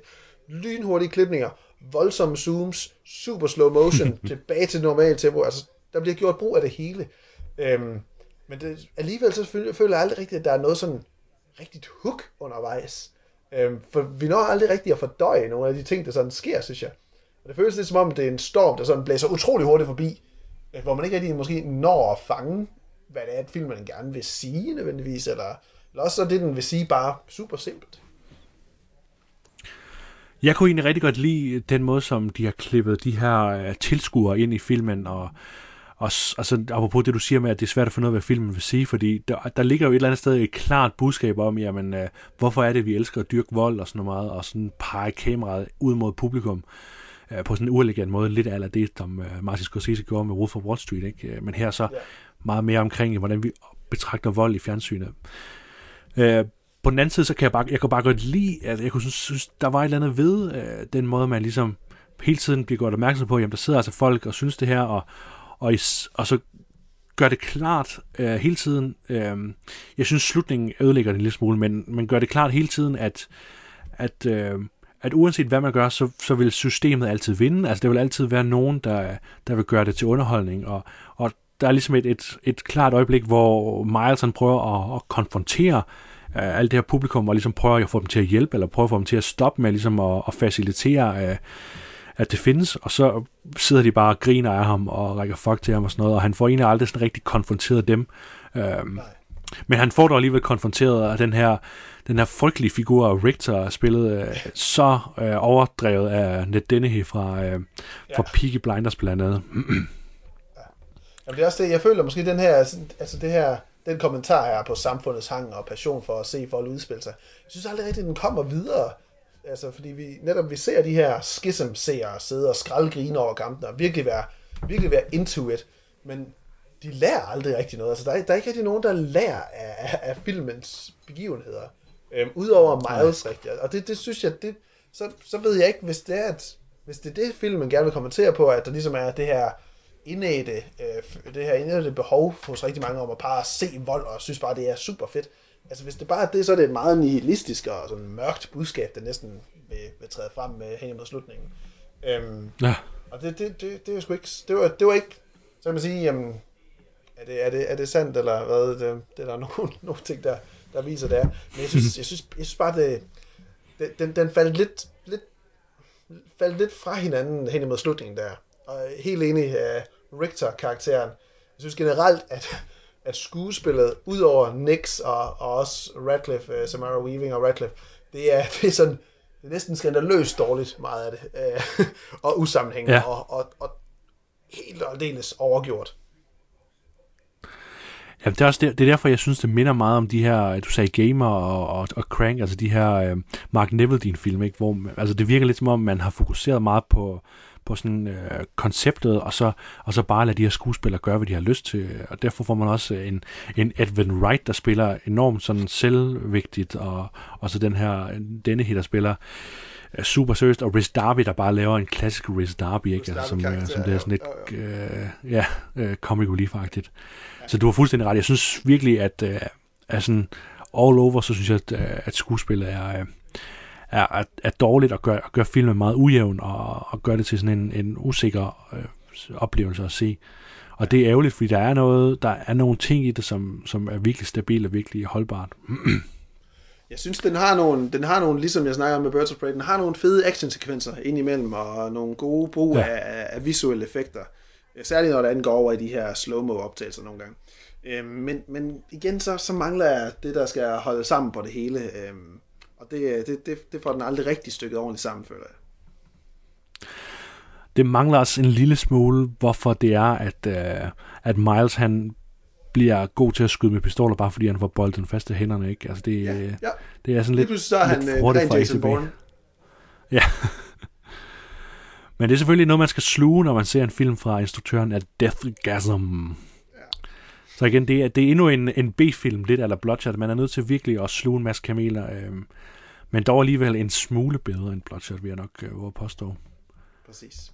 Men det kan vores stjerner, eller vores tentakler, eller vores fangerarm afsløre her det sidste i podcasten. Muligvis, muligvis. Nu, øh, nu skal vi vel videre til en, øh, en, en så at sige, en, en sej kvinde i en også voldelig film.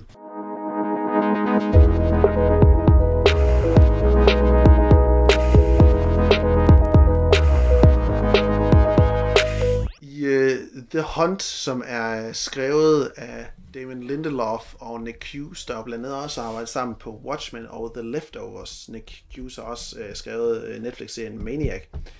Uh, der, uh, der oplever vi en, uh, en, en verden, der tager udgangspunkt i vores egen, men hvor det hele bare er lidt mere ekstremt mellem, hvad man kan kalde den elitære elite, venstre siden, liberale øh, side over i USA, mod de, som de også selv siger i filmen, deplorables, øh, de sandsynlige vælgere af den præsident, der ikke bliver tiltalt ved navn, men som vi kan formode må være Donald Trump, og hvordan de jagter hinanden, eller hvordan de, den ene gruppe bliver jagtet af den anden. Filmen den er instrueret af Craig Sobel, der blandt andet tidligere også har instrueret C for Zachariah, som jeg også har set, som er en helt anden film øh, ja. end, end hvad vi får her. Øhm, det er en film, der skulle have premieret i øh, september 2019, men blev flyttet grundet masseskyderierne, masseskyderierne i El Paso og Dayton. Og øh, kort derefter, der var Donald Trump jo så også, øh, som du sagde til at starte med, øh, Jens, kritisk over for den, ligesom mange andre medieoutlets var, hvilket overraskede en del andre, som havde set filmen, øh, da de mente, at filmen nærmest har en antiliberal tone. Øh, og mange af de her kritikere, der kritiserede den, de havde jo faktisk ikke engang set den endnu. Øh, og den tidlige kritik, den gik på, at filmen lød til at vise en gruppe af eliten igen, der jagter og dræber personer, der sandsynligvis var Trump-vælgere. Men hvad er det så egentlig for en film? Hvad har du, hvad har du gjort der af tanker, inden, uh, inden du satte dig til at se The Hunt, Jens? Ja, øh, det er et rigtig godt spørgsmål. Jeg havde jo egentlig bare forventet, at det her det ville være en, øh, en, en vidunderlig voldspornofilm nærmest, hvor man, øh, man så folk blive slået ihjel lidt ligesom øh, Saw, og i de første få minutter, så sidder jeg også og klapper mine små hænder og tænker, yes, det er ligesom, det, ligesom Saw, ikke? Her der får vi ligesom lov til at se helt kynisk, øh, at øh, nogle figurer, vi tror er ligesom er hovedpersoner, får vi lov til at se dø ret hurtigt, og, og vi får lov til at se dem dø på nogle ret øh, vanvittige og komiske, ret meget komiske måder, ikke? Øh, der er ikke lagt fingre imellem, så man, man har ligesom gjort det helt klart fra starten af, hvad det er for en film. Og så alligevel ikke. Og så alligevel ikke, fordi så bliver det virkelig en øh, Damon Lindelof-film øh, senere hen i, øh, i plottet her. Og det, det, det er virkelig, det går, det, det, ja, altså jeg har ikke tænkt ret meget over det. Jeg, jeg ved, at Betty Gilpin, hun var med, men jeg har ikke tænkt over, at hun var med egentlig, før hun træder ind i filmen, for jeg er så godt underholdt af, af de her sådan, af første slagtninger af, af forskellige mennesker i filmen. Ja, jeg vil også sige, da jeg så traileren første gang, så synes jeg også, at traileren den placerede Betty Gilpin, som jeg er kendt fra, fra Glow, også øh, Netflix-serien, som er den, den ligesom i sat hende som er hovedpersonen i filmen. Men jeg var helt enig i de her mange fake-outs, som filmen laver til at starte med. Det fik også mig til fuldstændig at glemme, hvad det er, at, øh, hvem der egentlig ville være i fokus undervejs i filmen. Fordi de er virkelig underholdende, øh, og også bare hvordan filmen den starter ud. Jeg er egentlig overrasket over uh, den introduktion, der kommer til at starte med, for det er jo nærmest en, en, en introduktion til, hvad der var ske kort efter. Jeg forestillede mig, at vi ville blive uh, kastet meget mere ned direkte i handlingen, sådan nærmest ned direkte i jagten. Øhm, men inden vi kommer dertil, så får vi jo faktisk lidt en introduktion af, hvad der kommer til at ske, og vi ser en, en flyscene, som er øh, forholdsvis absurd også, øh, og som jeg egentlig godt synes skulle have været undværet. Den, den, den behøver overhovedet ikke være der for, at det her det kan, det kan fungere, synes jeg. Øh, den kan fint forklares øh, senere hen. Øh, Ja. så, så ja, hvad er det for en film? Det er en, det er en film, der er jo netop, som du siger, den, den laver lidt det her Lindelof twist af, at man tror, det er det ene, og så er det ikke det andet, øh, så er det ikke det alligevel, og så er det måske faktisk noget helt tredje til sidst. Øhm, fordi jeg synes, det er en, jeg synes, det er en helt tilpas underholdende, øh, lidt gory actionfilm. Øh, det er bare den her politiske vinkel, som fuldstændig har taget overskrifterne. Jeg er egentlig ret overrasket at se en som Lindelof, der jo typisk bevæger sig i nogle lidt andre temaer. Øh, altså skrive en film som den her. Og det er vist også en film, som, jeg, mener, jeg kan ikke huske, om det var Universal eller Paramount, som ligesom havde, eller flere andre studier, der, den havde de sendt videre, det var ikke en film for dem, hvor øh, Blumhouse så øh, tog den til sig som en film, de gerne ville producere uh, og, og, og, og få, få lavet. Og, og det virker også som en Blumhouse-film på den måde der, men så snart vi kommer over de der første 20 minutter, så, så, så er noget af det her gore, og noget af det her sådan lidt voldsom action, det bliver, det bliver træ, trukket ret meget tilbage igen, føler. Og det er egentlig lidt en skam, fordi den, den falder en del i tempo kort derefter. Jeg vil godt medgive, at, øh, at, sådan, at mellemakten der, før den ligesom når frem til, til det, den gerne vil være, og før at, øh, at vi ligesom følger Betty Gilbert, når hun egentlig, det går op for hende, hvad det egentlig er, der foregår, og, og hvorfor tingene hænger sammen, som de gør og sådan noget. Undervejs der, der kan det godt blive en lille smule tørt, men alligevel så synes jeg, at det er ret underholdende. Det er underholdende ligesom at, at følge de her figurer, og, og, og, og, og Lindelof, jeg synes, han har virkelig udforsket uh, tematikken og de muligheder, der er i det. Altså det der med, at uh, jamen, hvem udgiver sig for at være hvem, og hvem udgiver, for, udgiver sig for at være hvad, og, og hvem er, øh, hvad hedder det, Crystal i virkeligheden, og, og også den her Hilary Swank-figur, som hun dukker op ja. rigtig, rigtig sent i filmen. Ikke? Jeg, havde, jeg skal lige huske at sige, jeg har ikke set traileren, og jeg, og jeg vil egentlig jeg vil egentlig ønske for folk, at de, de, de ved så lidt om filmen, det skulle jeg selvfølgelig have sagt noget før, ikke? men de ved så lidt om filmen, før de ser den, fordi det er sådan rigtig Lindelof Lost-agtigt, ikke? Man går ind, og så lige pludselig så udfolder det sig, og hvad så med det her, og hvad med det her, og så sker der det her, og, og de referencer, der også er undervejs, synes jeg bare er, er sådan rigtigt, det er sådan noget, der virkelig sparker over, ikke? Hvor, hvor man bare kan mærke, at Lindelof, han har været nede og grave i, i sådan, de sådan popkulturelle ting, ikke? Og, altså det, det synes jeg er kreds for, for en som mig i hvert fald, der godt kan sætte pris på en, en har og en skildpadde og en uh, Animal Farm uh, uh, hvad det, punchline og sådan noget. Det, det, det holder sgu. Ja, og det er jo det, altså, det vil jeg også lige hurtigt sige, nu har du sagt det, ja, det giver ingen mening, når det er, når hun er med i traileren, at det så skal håndteres som et reveal Hilary Swank. Altså, Ja. det giver ingen mening. Ja, ja. Det giver slet ikke nogen mening. Nej. Det, det er helt dumt. Det er helt, helt dumt. Øh, Jeg, det, det forstår jeg slet ikke. Øhm, men ja, jeg, altså, jeg, jeg synes, altså ja, filmen den falder i tempo, men jeg, er stadig, jeg vil stadigvæk sige, at jeg er underholdt, fordi Betty Gilpin og den, det, dem, hun ligesom bliver teamet op sammen med, det, det er ret underholdende, de her typer. Ethan Suplee, som er en af dem, som er, Yes. øh, jeg kan ikke huske, hvad karakteren var, men det var ham, der var broren i øh, øh, My Name is Earl, øh, tv-serien, Ja. Ja. øhm, som nu er en gun-toten af republikaner eller konspirationsteorist. Og podcastvært, Eller ikke? teoretiker, ja, en podcaster, ja. Ja. Og, det er jo, og filmen er jo rigtig nok, som man får øh, sådan, den er blevet kritiseret for, ja, en gruppe formodet Trump-vælgere, de bliver jagtet af en gruppe elitære liberalister, som er alt for woke i øvrigt. Øhm, men noget af det sjove, det er jo, helt som du siger også, Jens Lindelof, der leger med de her idéer, der kan opstå om begge de her grupper. Fordi karaktererne i begge grupper, de er jo ekstreme karikaturer. Men nok både for konservative og liberales idé om, hvordan den anden gruppe er, og hvem de i virkeligheden er. Så de, de bliver begge to sådan meget hyped op på den fasong der. Og så alligevel så ret hurtigt, så bliver det jo faktisk til en film, hvor det er de jagtede, der slår tilbage. Filmen den placerer jo i hvert fald vores heldinde, altså Betty Gilpins øh, Crystal, i gruppen med de jagtede. Dem, som vi øh, som liberale i virkeligheden bør være imod, og men ikke ønske dræbt, jo i hvert fald. Det er jo trods alt også lidt ekstremt, ikke? Ja. Der, der er jo en masse twists undervej. Øh, synes du, alle de her twists, altså det, det er svært at diskutere, men synes du, at, øh, at alle sammen, øh, prøver at holde det så vagt som muligt, synes du alle sammen, de er berettiget? Nej, men jeg vil sige, så snart jeg satte mig ned og så filmen, så, så, så var jeg egentlig lidt bare sådan, okay, nu, nu ser vi bare, hvad der sker, for jeg havde ikke rigtig de store forventninger til den. Jeg havde heller ikke forventet, at det ville være, være øh, nødvendigvis super, super godt det hele. Øh, men der er måske, altså, lige en for mange, ikke? Altså, der er ikke, der er ikke noget behov for, at, at den her karakter, der er en del af en gruppe, som, som den ene person gør, det, det, det lyder meget vagt nu. Der er ikke nogen grund til, at den her ene person, som er en del af en gruppe, som den anden karakter har lyst til at slå ihjel, pludselig skal vise sig rent faktisk være noget andet. Øh, Ja, hvis, man kunne nej. få, hvis man kan høre det her, så se filmen bagefter og regne det ud, så må man gerne lige skrive til mig. øhm, Ja. det, det behøver måske ikke he- heller der være et, øh, et surprise, vel? Øhm, så, så nej, det er jo ikke fordi alle sammen de fungerer, men det lader til, at Lindelof han har haft enormt meget sjov med at skrive det her manuskript. Øh, øh Lindelof og Hughes har haft enormt meget sjov med at skrive den. Øhm, og, og det synes jeg også godt, man kan se, fordi det er en, det er en ret underholdende film. Øhm, ja, og jeg synes egentlig, at det, det er sådan, til sidst, der står man måske tilbage med følelsen af, at filmen nok måske er skrevet med, måske lidt med udgangspunkt i sådan nogen som os, europæerne, eller dem, der er trætte af det, af at høre den her evindelige, ja. sådan kværulerende ordopkast fra begge sider mod hinanden. Øhm, der, der kommer det lidt mere til at være sådan en, en middelversion af de ekstremer, som eksisterer i begge sider af det her politiske, øh, amerikanske politiske spektrum, ikke? Jo, altså, det, øh, jeg har hørt mange, der ligesom kritiserer den for at være sådan noget øh, moderat pornografi, ikke? At, øh, at man netop prøver, at vi, øh, vi som seere ligesom skal sætte os ind i at sige, jamen, vi er jo, vi er jo midten, ikke? Vi er jo ikke, vi er jo ikke ekstremister, de andre er ekstremister, ikke? Og, Ja.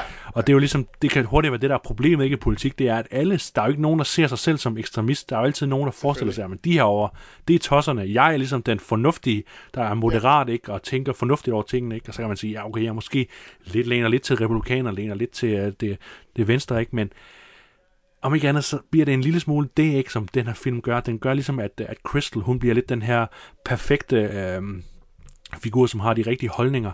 Hvilket er ærgerligt, fordi hun, hun langt hen ad vejen jo bliver fremstillet som, som, som sådan en, en sydstatskvinde. Altså, hun er fantastisk, Gilpin. Det er en Ja. vanvittig, vidunderlig performance. og Det er virkelig sådan en, en actionkvinde på en helt ny måde også. Øh. Ja.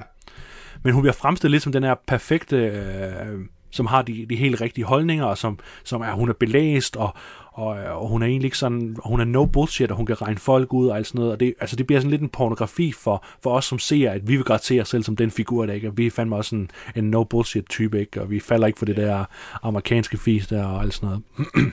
Hun får en fantastisk introscene ved den her ved en tankstation, hvor, hvor slutbilledet ja. Af hende efter, at den, altså det er så godt, hvor hun lige har overvisende fasong gjort det af med, med to modstandere, og så står hun i den her croppede trøje, cargobukser og en shotgun over skulderen. Hun er bare vildt sej, mega sexet og super kompetent til at klare den situation, hun står i der. Altså, jeg har også bare skrevet, lige med en ny action, actionheldinde er født. Ja, hun er, hun er virkelig, ja. Ja. virkelig god, Betty Gilpin her. Og man kan, også, man kan måske også godt se, at noget af det sådan stunt-arbejde, som der er jo en del af de her skuespillere, der gør i serien Glow, øh, at det også har, har givet hende en pote ind i de her actionscener, som hun har en del af i, i The Hunt. Ja, det er rigtigt. Øh, der, der er nemlig noget, øh, hun har, der er noget virkelig stærkt actionarbejde, og især en scene, som er, er lånt en lille smule fra Kill Bill, er, er så nærmest øh, på højde med, med sådan noget stuntarbejde, man vil se i, øh, i John Wick for eksempel, eller sådan noget, og Ja. den måde, som der bliver leget med, øh, med omgivelserne, er helt øh, fantastiske. Og der, er- altså, det, det, det har de her klassiske frem og tilbage, hvor man ligesom kan mærke, åh oh, nej, hvad sker der nu, og hvad sker der så, og, og hvad, hvordan klarer de den der, og meget interessant, og også en meget, igen, det er sådan, jeg synes, det er sådan klassisk øh, Lindelof, og, og meget sådan ekstremt postmoderne, og ligesom sammensætte øh, Øh, et potpourri af, hvor man siger, at vi tager noget lidt højrøret, og så sætter vi det sammen med noget sådan helt banalt og, øh, og popkulturelt, og så ser vi, hvad der sker, ikke? Og, og nogle gange hænger det sammen, andre gange så bliver det bare en lille smule øh, gakket, og, og ofte så bliver det bare overraskelse for overraskelsens skyld, men jeg synes, jeg synes bare, jeg, jeg, jeg begynder mere og mere efter, øh, hvad hedder det, Watchmen, øh, i hvert fald de første af Watchmen, og så den her film, ikke, så kan jeg virkelig mærke, at Lindelof, han, han har fat i en eller anden helt klar øh, stemme, når han skriver, og når han laver film, og altså, man kan virkelig mærke, at øh, du, du sagde ligesom, at Craig Sobel, han har lavet en helt anden film. Det føles på en måde som Craig Sobel. Craig Sobel, han er, jeg tror, han er en rigtig dygtig instruktør. Det er slet ikke det. Han har også lavet nogle fede leftovers afsnit. Men jeg tror virkelig, at det er manuskriptet af, af hvad hedder det, Lindelof, der, der trænger for alvor igennem i, uh, i den her film. Ja. Ja, fordi altså, jeg synes, den, den får en rigtig fin sådan lykke-cirkel-fortælling med, at den, den på en eller anden måde opstiller en form for, hvad kom først, hønen eller ægget paradoks i forhold til uh, de synspunkter, som Ja, ja. liberale og konservative, de har over for hinanden, ikke også? Altså, er de, er de, hvad hedder det, er liberale nedladende over for konservative, fordi at de konservative alligevel tror det værste om de liberale, og omvendt eller er de konservative, som de er, fordi de liberale gør dem til det. Øhm, det, det, det synes jeg, den, den stiller sådan nogle ret gode spørgsmål øh, gennem, gennem bag ved al den her vold, som den også øh, portrætterer ret fint. Øhm, så for, ja. for mig var det, en, var det en ret positiv oplevelse at se The Hunt. Det må du det må du nok sige. Altså, jeg, jeg var også meget overrasket over, hvor, hvor meget den egentlig havde at byde på. Øh, sådan en øh, ret simpel øh, præmis, egentlig, som det, som det bliver lagt ud med. Ja. Øhm, og jeg forstår ikke bare... kritikken, og jeg, og jeg forstår ikke sådan, hvorfor den skulle være en repræsentant, repræsentant for, øh, ja, for, for skyde. Ja, måske lidt. Altså, nej, jeg synes bare, at den, den har så meget andet end, øh, end netop det voldelige. Jeg er, klar, jeg er klar på, at hvis man ser de første 15 minutter, så tænker man, okay, det her det er noget, øh, det er noget fjol. Øh, men, øh, men jeg synes virkelig, at The Hunt, den, øh, den kan en hel masse mere end, øh, end det, man forventer af filmen. ja. end det, jeg forventer af filmen i hvert fald. Ja, præcis. Og jeg vil bare gerne se Betty Gilpin i flere actionroller nu. Det, det er helt sikkert. Ja, ja for søren da. Hun skal bare have sådan en uh, John Wick-franchise at køre på, det er helt sikkert. Ja, lige præcis. Hun kan godt team op der. Det kunne godt være en ny måde at forny den franchise på. Ja, tak. Ja. Nå, nu skal det øh, gå ned ad bakke, bogstaveligt talt.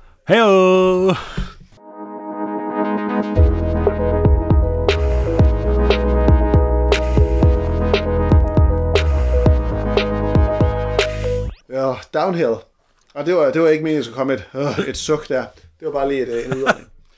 Uh, Downhill, den er instrueret af Jim Rash og Nat Faxon. De vandt en uh, Oscar for Best Adapted Screenplay for uh, George Clooney. Det er rigtigt, det The gjorde Descendants. det, ja. De har også yeah. skrevet The Way Way Back, som er en uh, lidt en indie-film også, uh, blandt andet med Steve Carell og Sam Rockwell. Ja. Og så er de uh, co-produced... God comic of age. Lige præcis. Og så er de co-produced ja. en, af, en af de film, jeg virkelig godt kunne lide, uh, fra en newcomer, en debutant, Corey Findlay fra 2018, der hed Thoroughbreds. Han kommer også med en ny film på HBO her i, uh, i slut, uh, hvad hedder det, slut april, Bad Education. Ja, jeg mener, den hedder. det er mega spændende, hvad han laver der, ja. Lige præcis. Og så har sågar også Jesse Armstrong været med i over manuskriptet til Downhill. Og det er altså en mand, vi uh, kender rigtig godt, fordi han er hovedmand på uh, Succession tv-serien, som vi jo er yes. enormt begejstret for. så der er jo rigtig mange ting her, der taler rigtig godt ind for Downhill. Ikke mindst også, at det jo så, eller måske i virkeligheden, og så er der så det dårlige ved det, fordi det er jo i virkeligheden en, uh, en remake af vores anden yndlingsfilm, anden mest yndlingsfilm fra 10'erne, Force Majeure, svenske Force Majeure ja. af Ruben Østlund. Uh, og derfor så er det måske også uundgåeligt, at vi kommer til at sammenligne den her med Force Majeure undervejs. Uh, men jeg vil måske alligevel postulere at sige, at eksisterede Force Majeure ikke, så tror jeg, at altså, den her downhill måske vil blive modtaget en kende bedre, end hvad den har vist sig at blive. På, øh, på rollelisten, ja, der, ja, okay. På rollelisten, der ser man uh, Julia Louis-Dreyfus uh, og Will Ferrell i de to primære roller, som uh, Billy og Pete Staunton, der i, ligesom i Force Majeure, er et ægtepar, der er på skiferie i de østriske alber, og så er der en, en lavine, der sætter en lavine i parforholdet i gang også, og, øh, og rollerne omkring, hvad der vil sige at være en mand, og hvad vil det sige at være en kvinde i et parforhold og et ægteskab, og når man er forældre, hvad, vil det, hvad betyder det, og hvad skal man øh, forvente af hinanden som, som, øh, som, som mand og kvinde. Det er så det, filmen den koger suppe på derfra. Hvordan, øh, hvad var din umiddelbare øh, holdning til Downhill, øh, Jens? Altså, min umiddelbare holdning til Downhill, det er, at jeg vil se hvad som helst Will Ferrell, han er med i, øh, og det er, sådan, det er sådan blevet sådan nærmest en ting, at, at uanset om han laver noget som Holmes og Watson eller sådan noget, så, så ved jeg, at jeg altid kan blive på en eller anden måde underholdt og blive en lille smule positivt overrasket over, at, øh, at han ligesom kan få noget sjovt ud af noget, der er så åndssvagt.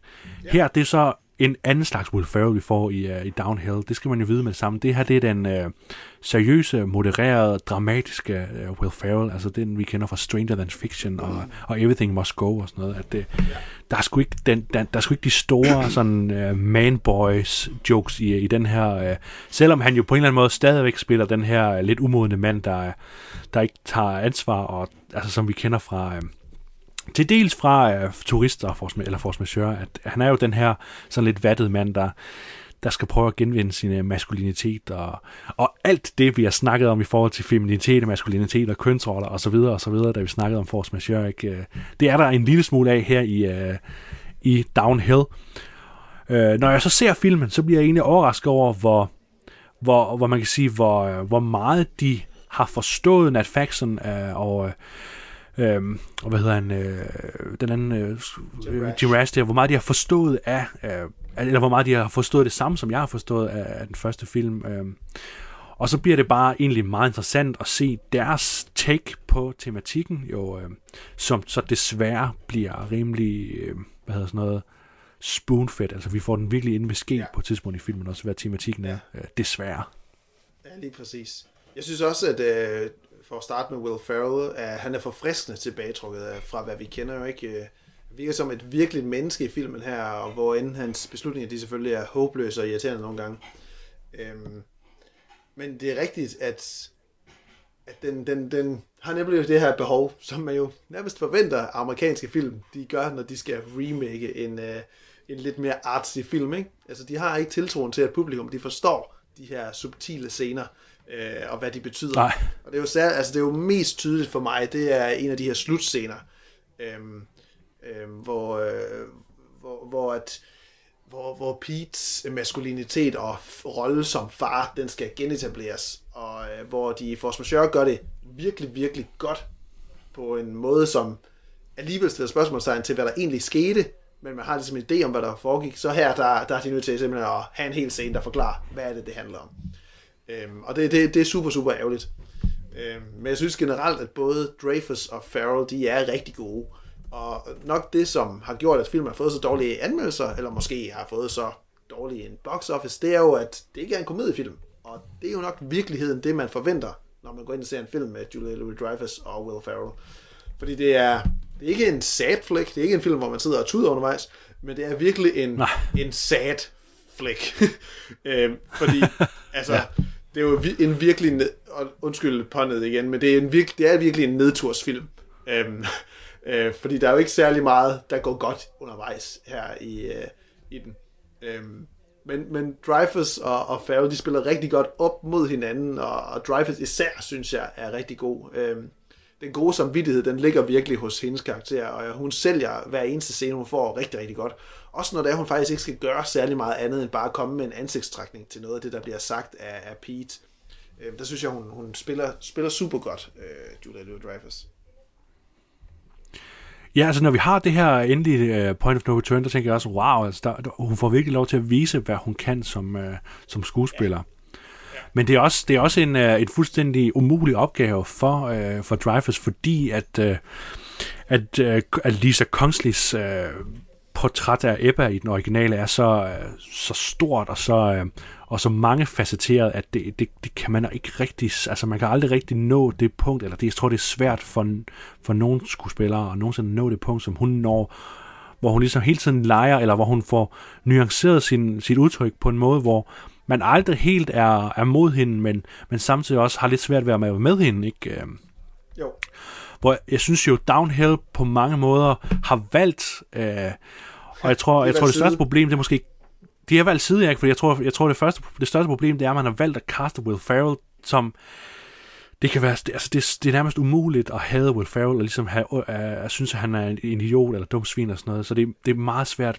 Og filmen har også svært ved ligesom at have ham, og også svært ved at portrættere ham som, øh, som, den, øh, som den idiot, øh, hvad hedder det, Thomas, han, lidt, han er, lidt er i, uh, i den første. Og, og det er, jo, det er jo delvis fordi, at de har valgt Nat Faxon øh, og, og sætte... Øh, at sætte en scene ind i filmen, hvor, hvor, hvor hun bliver, hvor, hvad hedder det, øh, at Drivers figur, Billy, hun bliver hysterisk sådan ret tidligt, eller bliver fort, fremstillet som en hysterisk kvinde ret tidligt i, uh, i filmen, hvorimod Force Majeure jo sætter Evas hysteri uh, helt tilbage, eller helt til sidst i, uh, i filmen. Ja, ja. Så det, det tænker jeg meget over. Det, det er jo godt nok en mærkelig måde at, ligesom, at sætte hende, eller ligesom uh, fjerne sympati for hende ret hurtigt allerede der.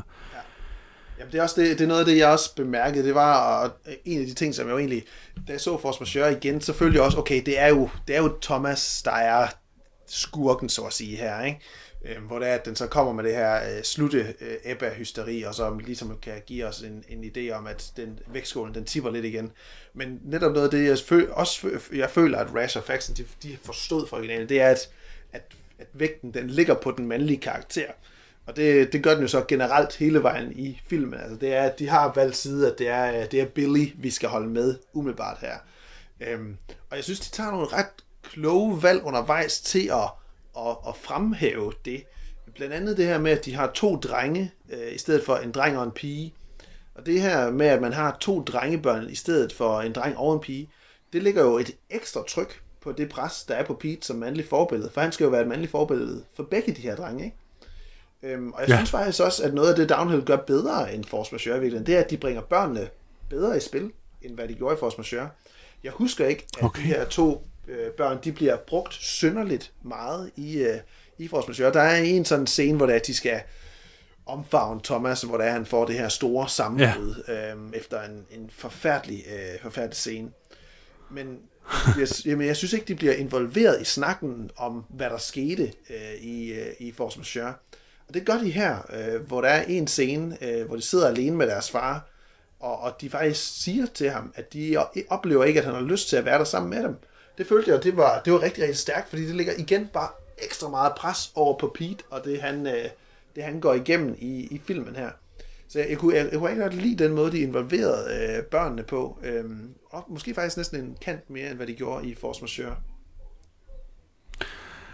Ja, men jeg, jeg synes egentlig, jeg savner lidt den her, den her øh, helt afgørende scene, hvor at, øh, at datteren ligesom nærmest tvinger moren til at deltage i, øh, i omfavnelsen af, af Thomas ikke, øh, i, i Force Majeure, hvor at, øh, at jeg, jeg havde egentlig tænkt det samme som dig. Jeg tænkte, fedt, nu får vi ligesom lov til at udforske de her børn og deres forhold til faren, og ligesom få øh, ekstra lag på det, men jeg synes aldrig, det blev til så meget, for det var bare, jamen okay, vi får etableret, for mig var det bare, ja okay, vi får etableret, at de her sønner, de, de ligesom har fået et, et misforhold til deres far.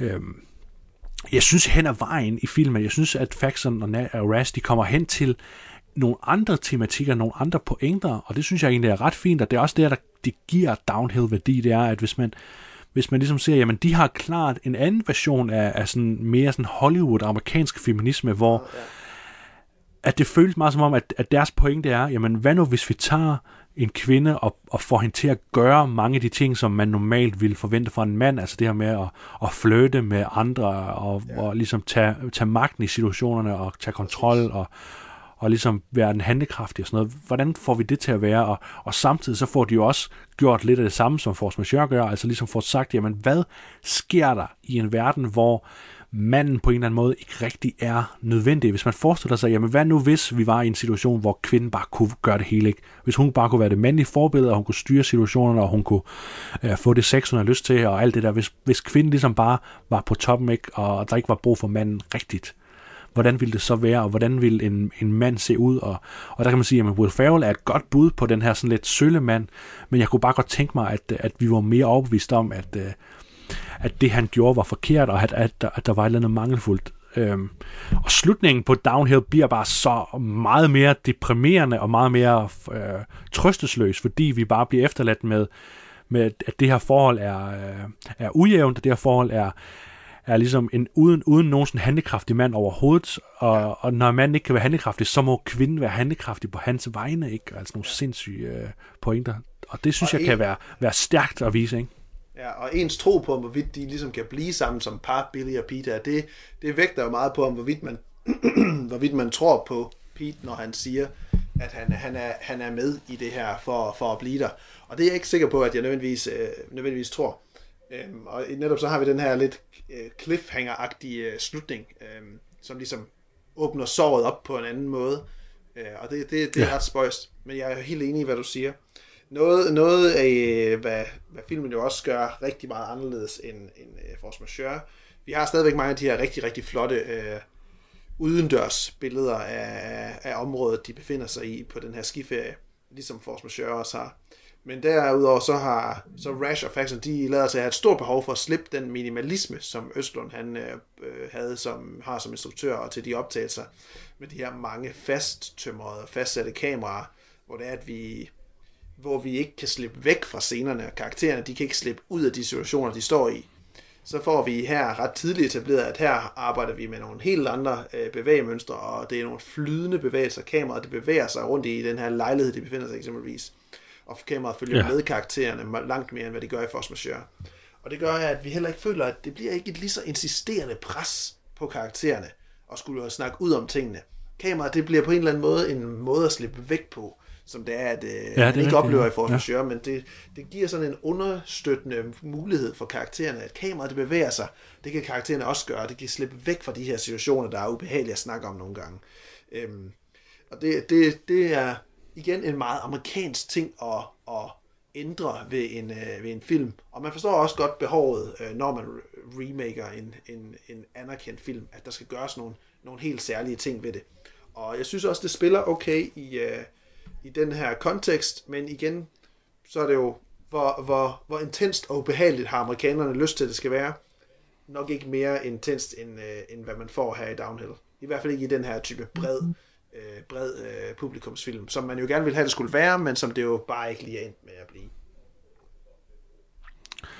Noget, noget af det sådan eneste sjove, rigtig sjove i filmen, det er Miranda Ottos uh, Charlotte-figur her. Uh, hun bliver jo på en, på en gang ligesom et, et billede i, hvordan amerikanere, det er noget som Faxon og Nash og Rask kan lege med, det er jo det her billede, jamen, hvordan er amerikaners forhold til Europa, ikke? Som det frigjorte ja. kontinent, hvor at, uh, at man er meget mere seksuel og sådan noget. Så har vi den her Charlotte, som jo fylder lidt mere, end, uh, end den tilsvarende karakter gjorde i Force Majeure, og, og den del kan jeg egentlig godt lide. Jeg havde bare håbet på, at øh, igen, fordi i, i, i Force Majeure, der er, er pointen jo lidt mere, at, øh, at den her kvinde, hun vælger så ligesom en, en mand efter, hvad hendes behov er, hvor Charlotte-figuren i uh, Downhill er mere sådan bare, jamen det handler om sex, og, og, og hvad, hvad er sex egentlig, og hvorfor kan man ikke bare få sex, uden at det skal betyde noget, og og altså, det synes jeg, den er, den er svær ligesom at, at få en ind i, ind i filmen, sådan uden at det bliver øh, uforløst, uden at det bliver, øh, ja, pun not intended, ikke? men uden at det bliver sådan, hvad hedder det, øhm, lidt, lidt for hurtigt, lidt for hurtigt en idé, som, som virker som en, en forsimplet og en, øh, en mistolket ting fra øh, manuskriptforfatternes side. Men jeg ved ikke, hvordan havde du det med den her øh, Charlotte-figur i, øh, i filmen? Den, hun, er, hun er mærkelig, fordi hun bliver introduceret på en måde, hvor det er, at vi ligesom I stadigvæk kan være usikre på, om hvorvidt det her, eller stadigvæk kan føle, at det her det er en komediefilm jo, øh, den måde, hun Ja. ja. ligesom bliver introduceret på. Og så har hun øh, en kort scene derefter igen øh, i en restaurant, hvor, øh, hvor Billy og Pete, de sådan ufrivilligt bliver en del af, af hendes selskab. Øhm, hvor hun igen er meget komisk anlagt, indtil der lige er et enkelt blik fra hende over på, på, øh, på Billy. Og så derfra så er hendes karakter faktisk pludselig lidt anderledes, sådan lidt mere alvorlig, og så har hun den her snak med, Ja, det er rigtigt. med, med Billy senere hen. Men jeg synes, det, det er en karakter, de ikke rigtig får brugt på nogen synderlig øh, fornuftig måde. Øhm, så det, det virker som lidt, lidt en, en, en uforløst karakter øh, kontra, kontra karakteren i, øh, i, hvad hedder det, i Force Majeure, der bliver sådan en aktiv fortællerstemme ind i, ind i Ebbas øh, forhold til, hvad det vil sige at være mand og kvinde og, og en del af et ægteskab. Og så uh, Zach Woods, synes jeg også uh, egentlig er ja. desværre en lille smule uh, misbrugt, eller ikke misbrugt, men underbrugt i den her film, fordi ja. han jo lader til at være, være godt inde i, i rollen som sådan et, uh, en prætentiøs, uh, uh, overfornuftig mand, ikke, der, der hele tiden har styr på det, men er stadigvæk en lille smule under tøflen. Um, og jeg, jeg, havde, jeg sad egentlig, da han træder ind i, i filmen, så tænker jeg, yes, jeg glæder mig til at se uh, den samme scene som Christopher Hivju, som jeg også er med i den her Downhill, den scene, som han havde i Force Majeure, hvor han ja. Ja. sidder sådan hele tiden og bliver ved med at køre rundt i, i sådan noget, noget, som hans kæreste har sagt, ikke? Og siger, hvad mener du med det, og hvordan regner du med det, og øh, den ville jeg gerne have set Zach Woods lave også, men det får han ikke lov det til. jeg også og desværre. glæd, det sad jeg også og glædet mig til, fordi det, det vidste vi jo fra Force Majeure, at den må jo komme lige om lidt så. Men den, den, den skotter de her, øh, skotter de her over Ja. her, for ligesom at, ikke, at, ikke at vise, hvordan et parforholds problemer, det kan have, hvad hedder det, slå, hvad hedder det, have ekko over i et andet parforhold også, som det jo mange gange kan yes. gøre. Altså, den snak med, og konflikt, man kan opleve nogen have, den tager man pludselig op selv og snakker om, og så pludselig opdager man, at man ikke er, står på det samme sted omkring det heller. Øh, men det, det, det tager de ikke med. De er et, et tilpas parforhold, hvor han bare accepterer, at hun ændrer ham øh, på sin vis. Ikke? Ja, ja, ja. Det er lidt ærgerligt, for jeg synes egentlig, at han, han, han er rigtig god der i Zach Woods, og han har nogle gode interaktioner øh, med, med, med Will Ferrell også øh, senere hen, uden at det, det er jo ikke comedy rigtigt, det de laver i virkeligheden. Det er bare virkeligheden sådan, Nej. mest af alt to mænd, der, der bonder undervejs. ja. Men, øh, Ja, ja, og det bliver sådan helt, det bliver sådan helt øh, hvad hedder det, øh, nærmest mumblecore, hvor de sådan diskuterer, om de skal have noget at spise, inden de, øh, inden de tager hjem fra, fra byen og sådan noget, ikke? og det bliver sådan helt ja, fuldstændig nærmest ligegyldigt, ikke, men på sådan en indie mumblecore måde, øh, Ja. ja. som netop siger, at, hvor det bliver bare, jamen det er bare to mænd, der bonder, og det er bare sådan en autentisk måde at vise et forhold på. Hvilket er jo mærkeligt, fordi det er to sindssygt dygtige komiske skuespillere, ikke? så det er, det er svært at, at forbinde de ting med hinanden, men sådan er det nogle gange. Downhill, den kan ikke ses på nogen danske streaming-sider lige nu, vel? Den kan, den kan findes med, med Nej. hjælp fra et VPN. Ja. Ja. Ja, så er den på Amazon i USA, ikke, hvis man kan lege den der, Amazon. eller Google Play, tror jeg også, og iTunes og alle de der, øh, igen, hvis man har de rigtige VPN til at finde den. Der skal ikke meget til. Nå, det er, øh, det er hen mod den, øh, den sidste øh, titel, vi har på programmet i dag. Uh,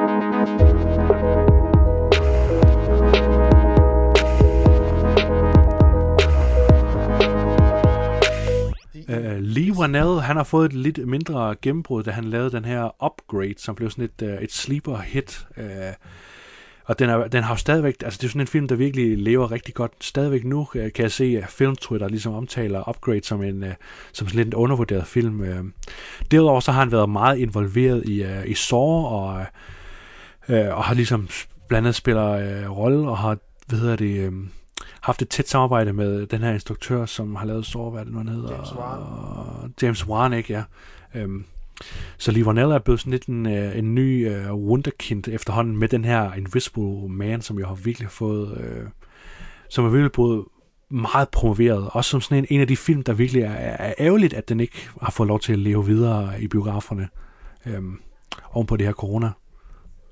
Og han har så lavet Invisible Man, som er det en del af, af Monster Universe, eller er det ikke en del af det? Det er der mange, der diskuterer. Dark, Dark Universe. Det er det. Dark Universe, Dark. Universe. Ja. Det, øh, det, var det, det var det originale ting som en del af Universal's Dark Universe efter uh, 2017's The Mummy med, uh, med Tom Cruise og Sofia Botella som, uh, som Mumien. Ja, nu så jeg aldrig Mumien, men er det noget med, at Tom Cruise han også blev Mumien til slut i den film? Til sidst så får Mum, eller så, nej, Tom Cruise, han får ligesom sådan en, en ond dæmon ind i sig og får ja. nogle superkræfter, og det er det, der, det, der sker til sidst i Ja, den. fordi Ja. det kunne fandme da ikke være Sofia Botella. Hun var jo slet ikke stor nok til at skulle være Mumien. Uh, det måtte da være Tom Cruise. Nej.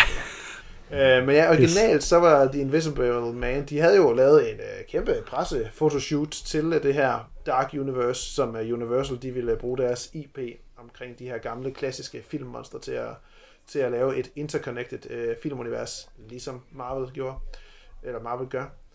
Øhm, og der var det jo faktisk Johnny Depp, der var tiltænkt hovedrollen i øh, Den Usynlige Mand. Det er rigtigt, Øh, ja. De andre roller, Ja. ja. det var Javier Bardem som øh, Frankenstein, Angelina Jolie som øh, Frankensteins brud, The Bride of Frankenstein, Luke Evans som Dracula for den her Dracula Untold, som er en film, som øh, i hvert fald Alex Kurtzman, øh, en af producerne på, øh, på The Mummy, stadigvæk ikke helt er. De kan ikke blive helt enige om, hvorvidt den er en del af kontinuiteten der, eller om den ikke er. Øh, og, så, øh, Russell, og så Russell Crowe som øh, Jekyll og Mr. Hyde, som også havde en, øh, en rolle i uh, The Mummy, er jeg bevidst om. Ja. De var, det var stort op, øh, opstillet og anlagt til at skulle blive det nye, det nye sort. øh, men, øh, men det blev jeg aldrig rigtigt, fordi at øh, The Mummy jo ikke rigtig kom fra start øh, med nogen særlig, øh, særlig, god, øh, særlig godt grundlag. Så det, der jo så skete derfra, det var, at øh, Universal valgte at sløjfe lidt hele den her idé, øh, i hvert fald at sætte det på en kraftig backburner, og så, så udbyde det lidt til, til hvilke andre produktionsselskaber, der kunne have lyst, have, en, have et pitch ind til, til at give et, give et stød på nogle af de her forskellige karakterer. Og den havnede så hos Jason Blum, som rigtig gerne ville lave en, en film i den, i den verden her. Og der er blandt så The Invisible Man. Og øh, pludselig, jeg hørte en podcast, hvor David F. Sandberg, der jo instruerede Shazam og også, øh, også Annabelle og Trick or Treat. Nej, det er Michael Dougherty. Jeg kan ikke lige huske, med. Ja. Uh, Lights Out, David Sandberg der. Vi så lige hans uh, Yes, det er rigtigt, ja. Du, uh, du linkede mig. Uh, hvor han sidder og snakker Ja, han har lavet med- en kortfilm midt i coronakrisen, det er rigtigt, ja. Ja, Ja. præcis. Det er, det er sgu godt, det er kreativt, det er godt gået øh, med sin kone. Ja. Men der sidder han og har en snak med Lee Wannell, eller Lee Wannell om, øh, om The Invisible Man, og, og Wannell fortæller, hvordan han havnede i den her film. Det var overhovedet ikke noget, han havde på sin to-do-liste. Aldrig tænkt tanken. Men pludselig så sad han i en møde med en del af producer, som sad sådan, nå, så er der den her film og den her film. Hvordan kunne du, øh, altså hvis du skulle lave den, hvordan, øh, hvordan ville du så gøre det? Og så havde han så fortalt om sit originale pitch, og at han ville egentlig lægge fokus på, ikke så meget på den usynlige mand, men mere på den usynlige mands ofre. Øhm, Og så, ja, okay, okay, okay. Og så øh, fem minutter efter, han var gået fra det her møde, så, øh, så bimlede hans telefon med hans agent om, at, øh, at øh, nu er der det ene eller andet tilbud fra Universal om, øh, og, og, hvad hedder det, og Blumhouse om, at han skulle instruere den her film, så han havde sagt et eller andet rigtigt jo. Så nu står vi her med, med den her helt anden film, som ikke har noget som helst med uh, Mumien at gøre, ikke noget som helst med Dracula at gøre, og ikke noget med, som helst med Javier Bardem, eller Russell Crowe, eller Angelina Jolie, eller noget som helst andre monster at gøre. og øh, ja, er det, er, det, er det godt? Jeg synes, øh, jeg synes det er jo en, en meget, meget moderniseret take af, af den usynlige mand øh, historien. Øhm, og, og sat i en virkelig, virkelig nutidig øh, tema eller tematik, og, og, og jeg synes, det fungerer på ret mange plan. Øh, rollebesætningen, den er øh, med den alt overvejende hovedrolle Elizabeth Moss som øh, Cecilia C., øh, der øh, undslipper et meget, meget øh, voldsomt øh, misbrugs- og kontrolleret forhold øh, til Adrian Griffin, der spilles af Oliver Jackson Cohen, øh, som man jo har set i The Haunting of Hill House primært, tror jeg. Øhm, Åh oh, ja, selvfølgelig. Ja, da, han, da hun så undslipper, jo. så øh, får hun mulighed for at flytte ind hos Aldous Hodge, der er øh, øh, også er blevet set i Straight Outta Compton, øh, der spiller en politibetjent og en gammel ja, ven af, af C. Øh, hans datter Storm Reed, der var med i, nu bliver det meget name dropping, der var med i den her øh, Ava DuVernay øh, øh, film, der blev havlet ned fra Disney. Som jeg ikke kan huske. Jeps. Ja, jeps. øhm, men derfra så, øh, så handler det jo faktisk meget om, hvordan hun ligesom skal overvinde den frygt, hun havde fra det her misbrugsforhold, øh, og den her person, som øh, Adrian Griffin var, indtil hun pludselig føler sig i sikkerhed, men så begynder terroren så først at, at, at creep ind i hendes øh, tilstedeværelse. Synes du, det var en uh, uhyggelig film, Jens? Øh, egentlig, ja, altså, ja, det synes jeg faktisk, det var. Øh, I hvert fald i starten var det ret uhyggeligt. Øh, det, jeg havde aldrig nogensinde forventet, at det skulle være en uhyggelig film, fordi det er jo ikke så, som sådan så uhyggeligt øh, at forestille sig, at der er en usynlig mand et eller andet sted. Øh.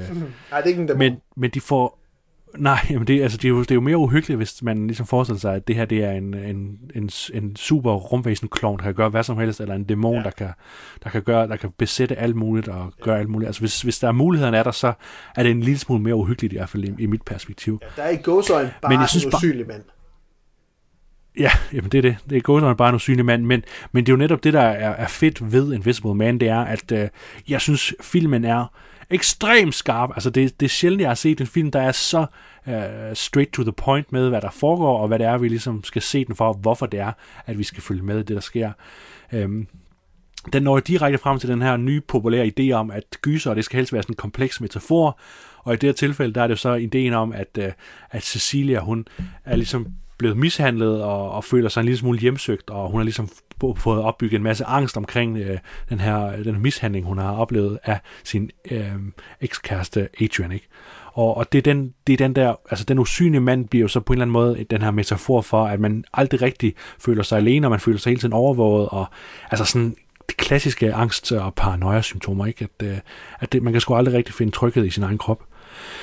Og den, den bliver bare hamret igennem, især den måde, som, som hendes omgivelser ligesom bliver vendt imod hende af, af hvad hedder det, øh, af Adrian, og, øh, og, og så selvfølgelig den måde, som at de her rigtige gyserscener foregår, hvor hun bevæger sig rundt, og, øh, og igen, altså det, jeg, jeg kan sammenligne den rigtig meget med, øh, hvad det, med Quiet Place, fordi filmen, jeg, jeg forestiller mig, at den har været vidunderlig at se i biografen, fordi mm, filmen bruger jo bare det her med element med at sige, hvis vi nu fjerner al lyd, så ender vi med at sidde og lytte rigtig godt efter.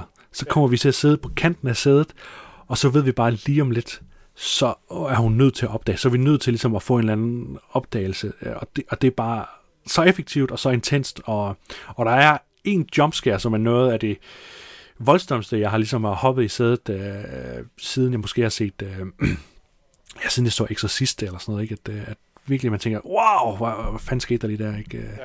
Også fordi det, det, man er oppe på, på et loft, ikke? Og lige pludselig så, shit, nu, nu sker der noget lige om lidt. Ja. Og det er godt fundet på, ikke? Fordi igen, altså, han er jo ikke en dæmon, vel, så han, er jo, han vil altid være usynlig, så han kan jo ikke lige hoppe frem og sige, nu her er jeg. Men, øh, men de finder ligesom en måde at gøre det på alligevel, og det er så godt lavet, synes ja. jeg.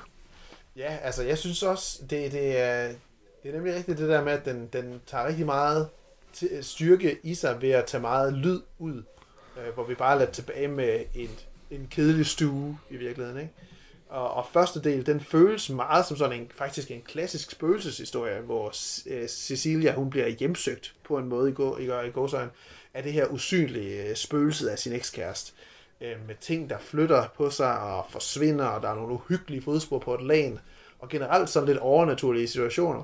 Og det, det er den første del her, hvor der bliver leget rigtig meget med det her, som du også snakker om, hvor der man ligesom sidder og venter, men der bliver leget rigtig meget med det her sådan negative rum i, i framings og i scenerne, hvor, hvor indramningen og framingen, det er lavet på sådan en måde, hvor vi tydeligt kan fornemme, hvor, at der burde være en anden person i billedet sammen med Elizabeth Moss. Altså, der er gjort plads i framing til, at der skal være en skuespiller mere.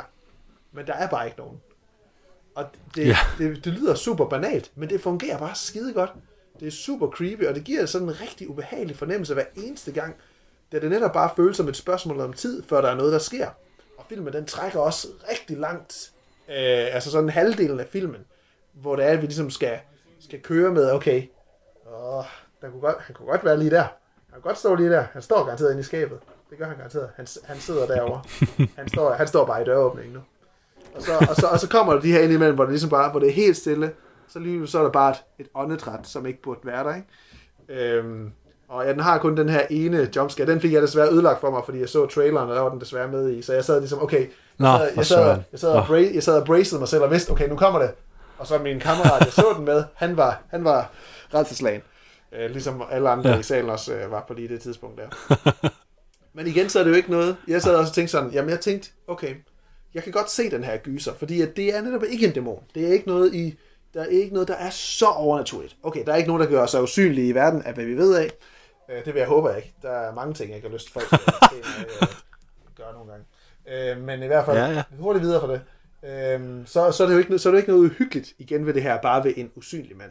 Øh, men det er der jo for Cecilia, fordi at hun netop har, som du siger, det her spøgelse, eller har det her, den her frygt for, for Adrian, og det han gjorde ved hende. Så er der, han føler, hun føler jo hele tiden, at han er med hende på en eller anden måde.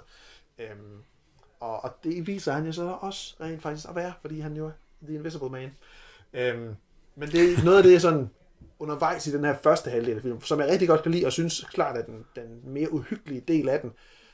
Det, det, der frustrerede mig lidt undervejs, det, alligevel, det var, at vi skal bruge så lang tid på, at Ce- øh, Cecilia, der skal stille spørgsmålstegn ved hendes sindstilstand, om hvorvidt hun rent faktisk er sindssyg.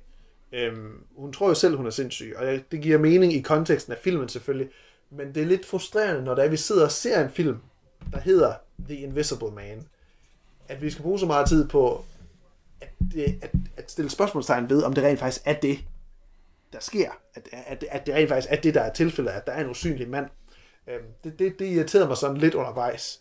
Øhm, men ellers. Ja. så handler den her første halvdel jo faktisk meget om, hvordan Cecilia hun kan slippe væk og komme i sikkerhed og undslippe det liv, hun havde før, øh, hvor hun fik frastjålet hele sit liv, frihed og tanker nærmest. Hvor det så er anden del, der det bliver det jo sådan lidt mere øh, en måde, hvor hun så at sige tager hævn. Der, det vil så at sige flugten, og så bliver det hævnen og, og tilbageslaget, øh, ser jeg lidt film delt op i. Jeg vil også, jeg vil også sige, at, øh, at der, hvor jeg egentlig synes, at, at, at filmen mister, øh, mister pusen og mister sit momentum, det er i det øjeblik, at, øh, at Lee Wanell, lidt ligesom han gjorde med Upgrade, altså han, han begynder at, at overskrive lidt på en præmis, som han ikke stoler nok på, kan holde, så derfor bliver vi ligesom skrevet ind i et plot med, med noget, hvorfor det egentlig er, Adrian gør, som han gør, og, og vi får ligesom også introduceret, øh, hvad hedder det, den anden øh, bror her, jeg kan ikke huske, øh, hvad han hedder, øh, at vi får ligesom introduceret den her bror øh, til Adrian og sådan noget, og, og han kommer til ligesom at få en, ja, Michael Dorman spiller Tom Griffin, står der ikke, han får lov til at spille en rolle, som, øh, som jeg synes var, var en lille smule, altså, for, distraherende i virkeligheden for, for en film, der ellers er så skarp, øh, og det, det, det er jo der, hvor, the, hvor A Quiet Place er, er sindssygt god, fordi den, den holder sig ligesom på sporet, og, og så kan man sige, jamen, hvordan når vi nogensinde ud af kattepinen, der er vi nødt til at skrive os ind i et eller andet, øh, der måske ikke giver så meget mening. Og sådan vil det jo altid være med de her sådan lidt high concept film, ikke? At, øh, at vi skal ligesom sluge ideen om, at der er en mand, der kan gøre sig usynlig. Og der synes jeg, filmen er rigtig god til at sige, jamen sådan, sådan er det bare. Vi skal ikke bruge alt muligt tid på at, at introducere alt muligt med, jamen han har den her videnskab, og han har de her opdagelser, og dit og datten, og, eller alt muligt. Der er ikke, altså, det, det, filmen er ligeglad med, hvorfor han kan det. Det er bare noget, ja. han kan. Igen, fordi det er den er mest interesseret i. Vi skal bare frem til den. Ja. Og jeg synes, starten er så sindssygt god. Altså, vi er virkelig hurtigt på sporet, øh, modsat til mange andre film. Og, øh, og det er bare så friskende, frist at se, for det var aldrig sket i det her Dark Universe. I Dark Universe, der har man virkelig set alle mulige universe building på exposition, på exposition, og dit og datten, og det har været Og reagensglas med, mulige med røg og, og farverige drikke og så videre, ja. som risikerer. Og pludselig får han det ud over, så nu, kan han ikke, nu er han bare usynlig. Han må have briller på og forbindinger og sådan noget. Ja.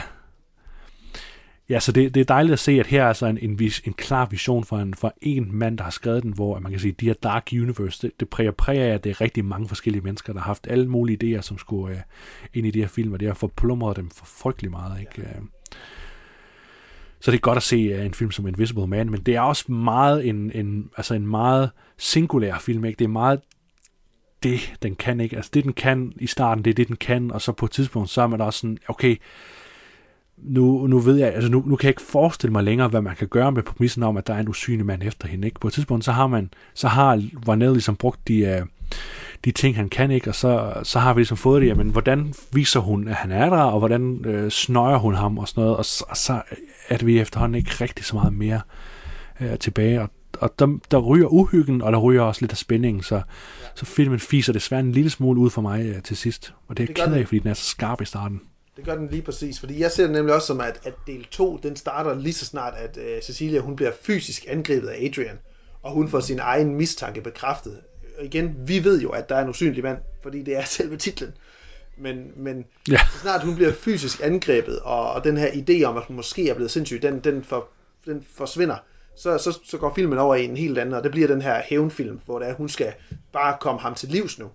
Øhm, og hvor det er, at den første del, det er meget mere sådan en traditionel gyser. Det kunne lige så godt være et spøgelse, der hjemsøger hende. Og så toeren, der bliver del 2, der bliver det mere en psykologisk thriller, eller sådan en lidt en sci-fi thriller, fordi der jo er det her element med, den, med hvordan han kan være usynlig på en eller anden måde. Ikke? Øhm, der er også sådan et spørgsmål, der, der, der sådan begyndte at poppe op for mig undervejs. En scene, hvor at, øh, han, Adrian her, han gør kål på en masse mennesker. Det tænker jeg, giver ham, giver dragten, den, det han har på, giver det ham også, eller måden han kan være usynlig på, giver det ham også sådan overnaturlig styrke? For jeg synes godt nok, at han, han er stærk øh, over for de her andre mennesker, som også burde være trænede politifolk. Øhm, men det, det, det er ikke noget, der ligesom bliver berørt. Det, det var, jeg synes bare, det var en meget, meget, meget øh, overbevisende façon, han øh, ondulerede en ordentlig gruppe mennesker på, på et tidspunkt. Ja, altså øh, en, en, en fin øh, lille singular gyser. Jeg har ikke så meget mere at sige. Altså den kan ses på, øh, på Blockbuster og Viaplay, tror jeg også, øh, man kan lege den for øh, en god sum penge. Lige præcis. Ja. Ja, altså, jeg vil også lige afslutte med at sige, at som du sagde, der er, han, han får skrevet sig lidt ind i nogle hjørner undervejs, så der er lidt for mange af de her, øh, hvad skal man kalde det, øh, twists undervejs, som, som lader til at, som man godt kan se lidt på forhånd. Øh, så screenplayet, det, det, det, det kommer til at falde lidt fra hinanden, så snart det er, at han løber tør for idéer til, hvordan den her usynlige mand kan visualiseres, uden at vi reelt set skal se ham øh, træde frem en sjov historie, netop som du snakker om det her med, hvor, hvor stærkt filmen starter ud. Jeg synes jo, startscenen, den er, den er vildt god med, med Cecilia, der, der flygter fra Adrian. Øhm, en anden del, der kom ud af samtalen mellem Sandberg og, og Wanell, det var, at, at som de jo meget, alt, tit gør, så har de et testpublikum til at se filmen, inden de bliver, øh, inden de bliver released, øhm, og så får man noter derfra om mulige forbedringer eller ting, der kunne gøres anderledes. Og der var en, en, en udtalt gruppe, som gerne ville se noget mere. De ville gerne se, hvorfor at han var så modbydelig. Øh, Altså, de vil gerne se, Ja. de vil gerne se scener over, der, der udtrykte, hvorfor han var modbydelig.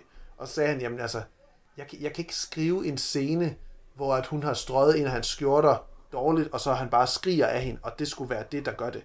Altså, det skal vi bruge alt for lang tid på at etablere, hvorfor Ja, ja, han ja, er ja. sy- er syg. Og han så siger, jamen der har han langt mere tiltro til Elizabeth Moss på, at hun er en fantastisk skuespiller, der faktisk kan kommunikere det. Og det synes jeg jo virkelig, hun gør. Hun er, hun er enormt god her, Ja. ja. Elizabeth Ja, ja. Moss. I begge dele. Både der, hvor hun skal være øh, bange for sit liv, og så i den del, hvor hun så øh, gerne vil øh, tage sit liv tilbage, så at sige.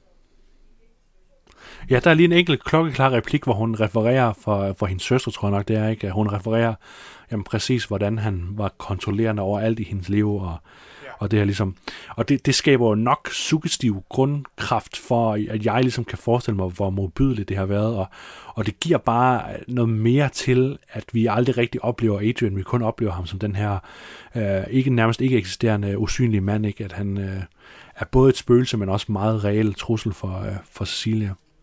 Præcis. Ja. Nå, du havde fortalt, hvor man kunne se den hen, Jens, så vi må hellere komme til Tumblr. Ja.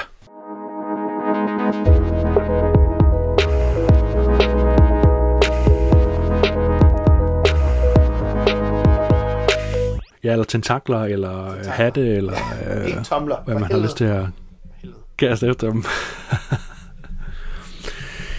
Jamen til uh, Bloodshot, den første film, vi snakkede om i denne podcast, uh, der tildeler jeg den øh, sølv 2 ud af 8 uh, fangarme, uh, fordi den er så uh, intetsigende og, og dårligt sat sammen med ujævnheder og tørt skuespil og ugidelig uh, fremgangsmåde med en, uh, en figur, der egentlig kunne rumme rigtig meget, men uh, aldrig rigtig når andet end en sølle pastiche på mange andre små actionscener, man har set meget bedre øh, på mange andre måder. Superheltegenren er en, en svær, rigtig, rigtig svær disciplin at træde ind i, så Valiant Comics er nærmest tabt på forhånd, men især med uh, Bloodshot, der har de valgt en tilgang, eller valgt ingen tilgang i virkeligheden, som, uh, som jo bare gør det til uh, en... Uh, en helt klar straight-to-streaming uh, øh, trash-fest, som man skal vente. Hvis man nogensinde har lyst til at se den, så skal man vente til den kommer på øh, gratis streaming, og så uh, give den et skud der, hvis man virkelig savner noget Vin Diesel. Ja, lige præcis. Ja, og fordi noget af det bedste faktisk, og noget af det mest humoristiske i undervejs i filmen her, det er det antal gange, der bliver, hvor uh, Garrison, uh, eller Vin Diesels karakter, bliver omtalt som værende snot hammerne dum. Um, fordi det er lidt det skuespil, Vin Diesel han også ligger for dagen her. Og hen i slutningen, der bliver det også mest, som, mest af alt bare som om han glæder sig til at komme tilbage til sin lukrative uh, Fast and Furious franchise. Uh, så jeg er enig i ja. alt, hvad du siger, Jens, og jeg giver den faktisk også, uh, jeg giver den også 2 af 8. Yes. Guns Akimbo. Til, uh, til Guns Akimbo, der vil jeg give den 4 ud af 8. For mig er det en øh, ganske middelmodig film. Den, er, den gør ikke noget nyt rigtigt. Den har nogle enkelte scener, der stiller, skiller sig ud, men er i sin store helhed ikke nok til, at man har lyst til, at, eller jeg har lyst til at anbefale den som, som noget mere end, øh, end det, den er. Altså en, en simpel og og lidt, øh, lidt skæv øh, variation af noget, som man har set før. Øh, til gengæld så fungerer, øh, hvad hedder det, Samara Weaving rigtig, rigtig godt, og, øh, og hun er klart en, øh, en, en actionstjerne, en spe på en anden måde end, øh, end for eksempel Betty Gilpin, som vi snakker om lige om lidt. Øh, så Guns Akimbo en, en ganske middelmodig film. Øh, ikke noget, man sådan kan blive helt forarvet over at se, men, øh, men samtidig også noget, der er kun moderat underholdende undervejs. Ja. Jeg giver, 4 8. Jeg giver Guns Akimbo 3 af 8, og primært fordi jeg ikke føler rigtigt, at, at filmen den, den gør nok med sin, øh, sin, sin indgangsvinkel. Dens kommentar omkring publikum, eller sådan massernes lyst til at se vold, det udvikler den sig aldrig rigtigt til mere end bare nogen, der sidder og kakler og griner over for en eller anden øh, computerskærm. Øhm, og så, så Radcliffe og Weaving, de er i virkeligheden de to eneste, sådan, der, der stråler lidt undervejs i den her film, hvor det er, at man så kan sidde og kommentere over de andre skuespilspræstationer øh, som bare generelt er utrolig sort-hvide i deres, deres skildring af deres karakterer. Øhm, det er også noget, jeg tænkte undervejs i filmen, der, hvor skal den her egentlig forestille at udspille sig? Der er masser, der har britisk accent. Der er også en masse med amerikansk accent. Jeg tror, Radcliffe, jeg tror, Radcliffe han taler amerikansk deri. Men så er der Richter, der er, er ikke britisk måske, men, men newzealandsk eller australsk. Og det er sådan, hvor ja. er det, den her film, den skal forestille at foregå hen? Det er også en, også, det er også en kritik at give til Bloodshot i øvrigt. Hvor fanden foregår det herinde? Øhm, så, ja, der, der, der var ikke så meget ved for mig ved, ved Guns Akimbo. Det var også en film, jeg havde glædet mig lidt til, fordi jeg synes, den så enormt wacky og, og åndssvag fjollet, øh, fjollet ud, men den, i sidste ende så havde den ikke så meget andet øh, på sig end bare en ordentlig hæsblæsende øh, action øh, romp, uden, øh, uden sønderlig meget øh, på hjertet heller. Og det kan selvfølgelig også være ganske godt. Men 3 8 her. Yes. Så er det The Hunt. Um, The Hunt er en film, der leger rigtig meget med dine forventninger, og det er en film, der virkelig tog mine forventninger og kastede dem op i luften, og, og skød dem i små stykker, og, og så pillede dem op igen, og, og krøllede dem sammen og lavede en flot lille svane af dem.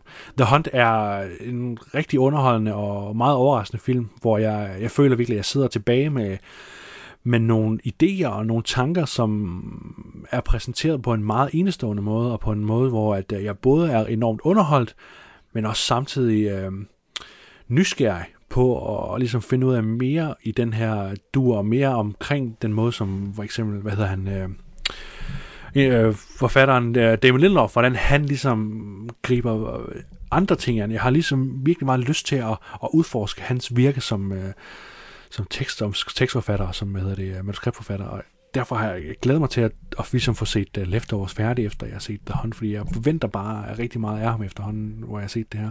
Så The Hunt får 7 ud af 8 øh, stjerner af mig, eller tentakler af mig. Sådan.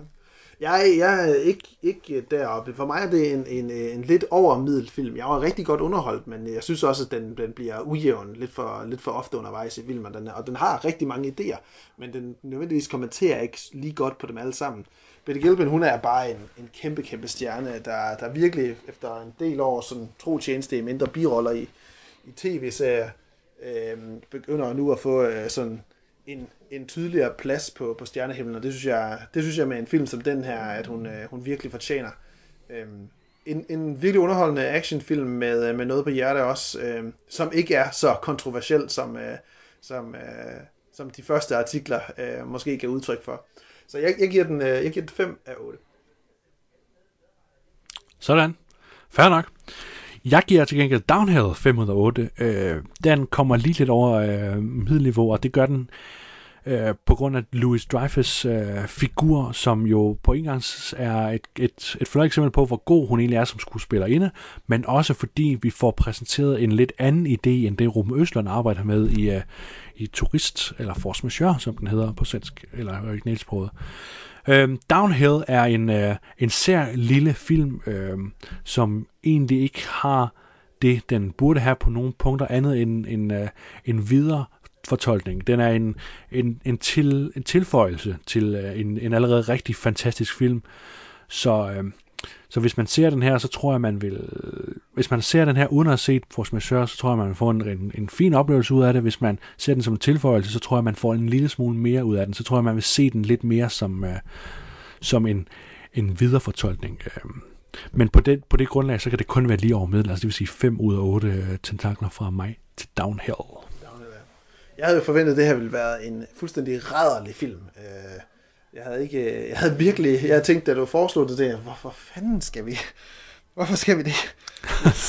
Okay, jeg kan godt, jeg kan godt se det i forhold til, at vi lige har snakket om Force Okay, det giver mening. Men så, så ser jeg, det var ikke en film, jeg nogensinde havde tænkt mig at skulle, øh, skulle give mig i kast med at se. Men jeg synes egentlig, den var øh, ganske, ganske udmærket. Det er jo ikke en, øh, som vi snakker om, en komediefilm på, på nogen områder næsten. Den har lidt humoristiske scener undervejs, men det er slet ikke det, der er, er hjertet i filmen her. Øh, langt mere end Force Majeure, så ligger den vægt på, at det er manden, der er, og mandens rolle, der er under beskydning, men også øh, skal, skal redefinere sig selv, øh, og, og, og med rette gøre det også. Og det, det øh, formulerer den faktisk på en rigtig, rigtig fin façon. Øh, Farrell og, øh, og Dreyfus, de er, er super gode, de er godt matchet, øh, og, og jeg kan godt se dem øh, spille endnu flere. Altså, det er jo tit noget, vi siger omkring de her komedie, øh, udprægede komedieskuespillere, at man vil gerne se dem noget mere i, seriøse roller, når man først har set dem i seriøse roller, fordi det kan jo bare virkelig godt øh, spille med på den boldgade der også. Øh, jeg er igen lige et, et hak under øh, dig, Jens, og giver filmen øh, 4-8. Den ligger så lige præcis i mellemlaget. Sådan, jamen det er godt at være øh, kritisk og skeptisk. Især når man bruger mange penge på at se filmen, ikke? så ja, det det. skal ja, også have, man skal også have for, hvad ja, de for pengene. Jo. Ja, hvad vil det svare til på en løjpe? Vil det være en, en blå løjpe måske? blå løjpe? Jeg siger blå løjpe. Er det American Blå, eller er, ja. er det europæisk blå, du tænker her? Ikke? Ja, det er altså det. Det er intet begreb om. ja. Nej. Øh, den sidste film, vi nævnte her, det var Invisible Man, og øh, det er for mig enormt forfriskende at se en film, der er så skarp i sit udtryk og, og så ensrettet. Øh, det minder meget om mange af de andre film, som Blumhouse har haft stor succes med, øh, blandt andet Get Out, hvor man kan se, at her er klart en, en instruktørs vision, som ikke er forplumret af alle mulige franchising og alle mulige andre idéer. Her er en, en helt klar idé, som er sådan helt målrettet om, hvor vi skal hen. Øh, Grunden til, at Invisible Man så ikke helt når op, øh, det er så fordi, at, at Livornell måske ikke alligevel stoler på præmissen, og godt kan se, at, at det er begrænset, hvor uhyggeligt man kan gøre det med en usynlig mand. Så nogle gange så skal man ligesom øh, skrive lidt mere ind i det. På trods af det, så synes jeg alligevel, at øh, Invisible Man skal belønnes som en effektiv, effektiv gyser og, øh, og thriller, som har en, en klar pointe og noget interessant at sige om, øh, hvordan vi mennesker ligesom lever i i sådan, man kan sige, lidt afmagt over for hinanden. Ikke? Øhm, så jeg synes, Invisible Man fortjener 6 ud af 8 tentakler. Det er jo både en fordel og en ulempe, at du øh, starter med at anmelde, Jens, fordi på en fordel, så kunne det være, jeg kan bare sige, du har sagt det perfekt, Jens, om end det så er små justeringer for mig, eller jeg sidder tilbage med en ulempe af, hvad fanden skal jeg sige nyt til det her? Men, øh, men jeg, jeg, jeg, jeg er helt enig til Invisible Man, jeg, jeg vil også give den 6 af 8, jeg synes, det er en forfriskende gyser, der tager udgangspunkt i noget meget øh, virkeligt, noget meget, øh, har, øh, hvad hedder det, øh, håndgribeligt, øh, noget man kan forstå er et kæmpe issue for rigtig, rigtig mange mennesker, og noget som er virkelig, virkelig et tidstypisk emne øh, om, omkring gaslighting og det her, som, øh, som, øh, som særligt yes. kvinder jo øh, udsættes for af, af, af, hvad skal man sige, af, af overkontrollerende mænd. Øhm, Elizabeth Moss er, er sindssygt god i, i rollen som uh, Cecilia, og, og spiller begge dele super godt. Både den, hvor hun er bange for nærmest at bevæge sig ud til postkassen, men også den, hvor hun frygtløs kaster sig i angreb og jagter øh, sin, hvad, sin, hvad hedder det, um, sin eksmand eller sin ekskæreste ud i, i regnvejret øh, efter en, en, en virkelig, virkelig voldelig øh, aktion. Um, hun er en af de bedste skuespillere, der arbejder lige nu. Det er hun virkelig. Og filmen her, det er en... Ja. Det, filmen her, det er af hvad der indtil videre har været et rigtig, rigtig øh, skidt og selvfølgelig ikke hjulpet af, af en masse udsættelser af film, så er det så klart en af de bedste film, øh, der også er kommet indtil videre øh, i, øh, i 2020. Det er, det er min mening. Men altså 6, 6 og 8, der er nogle ting, der gør, at den ikke, den ikke holder niveauet undervejs, og, øh, og, og, og, og, og Wanel vil også øh, indføre et, et twist to uh, too many øh, undervejs, som, øh, som, som den ikke behøver. Øh, så derfor 6 af 8. Sådan, perfekt. Så vi, vi starter med, eller slutter med at være enige. Det er sgu meget godt. Perfekt. Ja, vi jo ikke langt starter og slutter med at være helt enige. Lige præcis. Vi er ikke langt fra hinanden her. Hvad, Nej. er der noget, du glæder dig til at se, Jens? Noget, som du så ikke skal se i biografen? Øhm, Ja, det er et godt spørgsmål, og jeg glæder mig til at se. Øh, jeg glæder mig meget til at, at dykke lidt ned i, øh, i nogle film, jeg ikke har haft tid til, eller ikke sådan rigtig har haft givet mig tid til. Øh, jeg skal se nogle af Joachim Triers film, den her Oslo 31. august, og, og Louder Than Bombs, tror jeg. Sådan noget. Dem skal jeg i hvert fald prøve at tjekke ud. Det er jo ikke nogen sådan film, der kommer lige om lidt, men det er i hvert fald nogle film, jeg er nødt til at, at få set nu, hvor jeg har tid til at sætte mig ned og, og ligesom fordøje de her sådan lidt stærke budskaber, han har i sin film. Ja. Øh, I serielandskab, så glæder jeg mig meget til at se lidt af den her øh, øh, nye sci-fi antologiserie, der er kommet på Amazon, som hedder, øh, en, hvad hedder det, Tales from the Loop, og så øh, glæder jeg mig også til at se uh, The Plot Against America, David Simons øh, nyeste storladende tv-serie. Der har jeg set første afsnit. Det starter meget langsomt ud, skal jeg hilse at sige. Okay. Meget, meget langsomt. Det er... Altså, jeg har ikke fået set episode 2 og 3 endnu, som jeg er ret sikker på, der er kommet.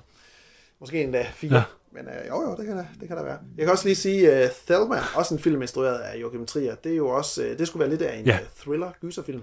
Og både den og de to... Den har jeg til gengæld set, ja. Både den og de to, du nævnte, de, ja. de skulle vist nok alle sammen ligge inde på uh, film, uh, filmstriben, som jeg kan tilgå gratis. Fedt. Biograflogin. Så der kan du finde uh, de to andre film. Fantastisk. Jeg glæder mig meget til at få set uh, afslutningen af Devs. Se, hvordan fanden det skal, ja. skal rundt af. Det er jo ikke, det er jo ikke en serie, uh. det er jo ikke en serie, siden vi anmeldte den, jeg er blevet mere positiv omkring på. Øhm, måske, snart, måske snart svært imod, vil jeg sige rigtigt. øh, altså det er sådan, de der enormt høje forventninger, de, øh, de bliver virkelig ikke indfriet. Øhm, jeg snakkede med en fra, fra mit arbejde, der synes, det er helt fantastisk, men som også bare totalt, den er kommet helt bag på hende. Og der kan jeg godt forstå, at jamen, og så måske ikke altså, havde vidste, at det var Alex Garland eksempelvis, der skulle, øh, skulle øh, stå, stå bag serien der, at så, så, så kan man jo godt, det er jo, det er jo de briller, man har på, der afgør, øh, hvor godt man ser, øh, eller hvad, hvad det er, man ser nogle gange, ikke?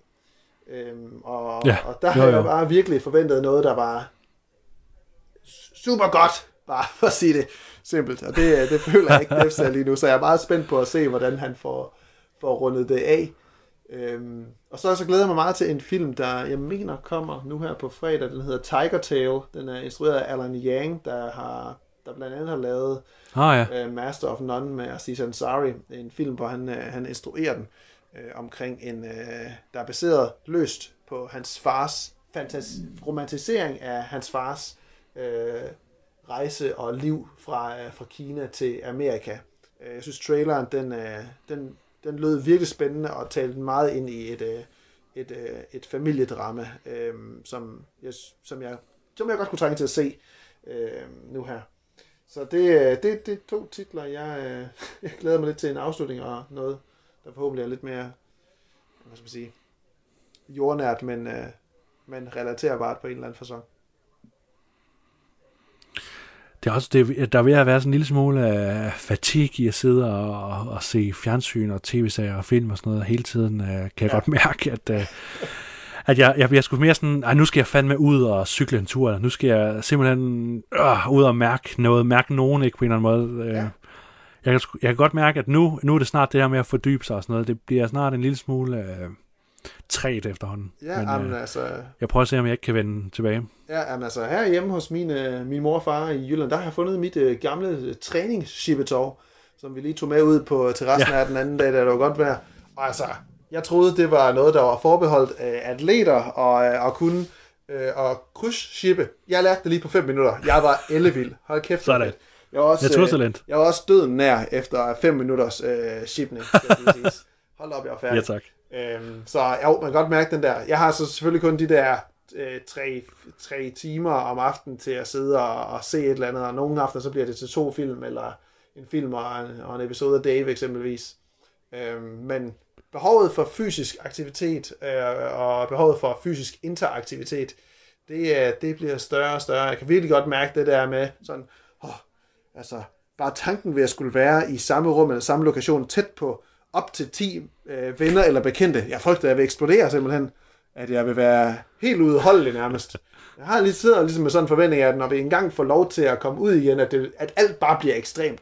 At alt skal, alt skal opleves ja. på en på den der ekstreme måde, som man, hvor man ikke har haft muligheden for at gøre tingene før, så nu skal, nu skal man bare ud og, og spise verden. Ja, fuld, det er jo fuldstændig ret. Jeg tror virkelig, det bliver uh, helt ukontrollerbart, uh, den måde, som man gerne vil ud og mærke tingene, ud og mærke fællesskabet og alt muligt. Det er, ja, det bliver, det bliver intens lige i starten, det er jeg slet ikke uh, i tvivl om. Nej.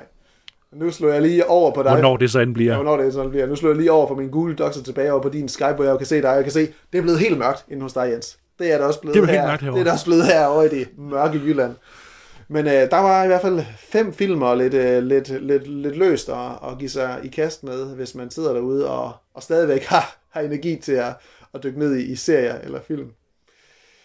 Vi, øh, vi vender, ja, altså der er jo måske en måned endnu, øh, til vi øh, kan ses hinanden, ses, så det er meget muligt, at vi laver en, Ja. en podcast, eller den her en gang til, ikke? Med, med ja. nogle, øh, nogle nye film eller serier. På iTunes, Spotify, Podimo, eller hvor end du finder din podcast, der kan du lytte til en lang række af Række 8 programmer, omhandlende alt lige fra film og tv-serier til gaming og teater. Når du finder os på iTunes, må du meget gerne give programmet en rating og eventuelt skrive en anmeldelse, for så hjælper du nemlig også os med at finde lytte, nye lyttere og komme ud til et bredere publikum. Jeg hedder William Benov Jensen. Og jeg hedder Jens Streby. Tak for nu. Sådan det.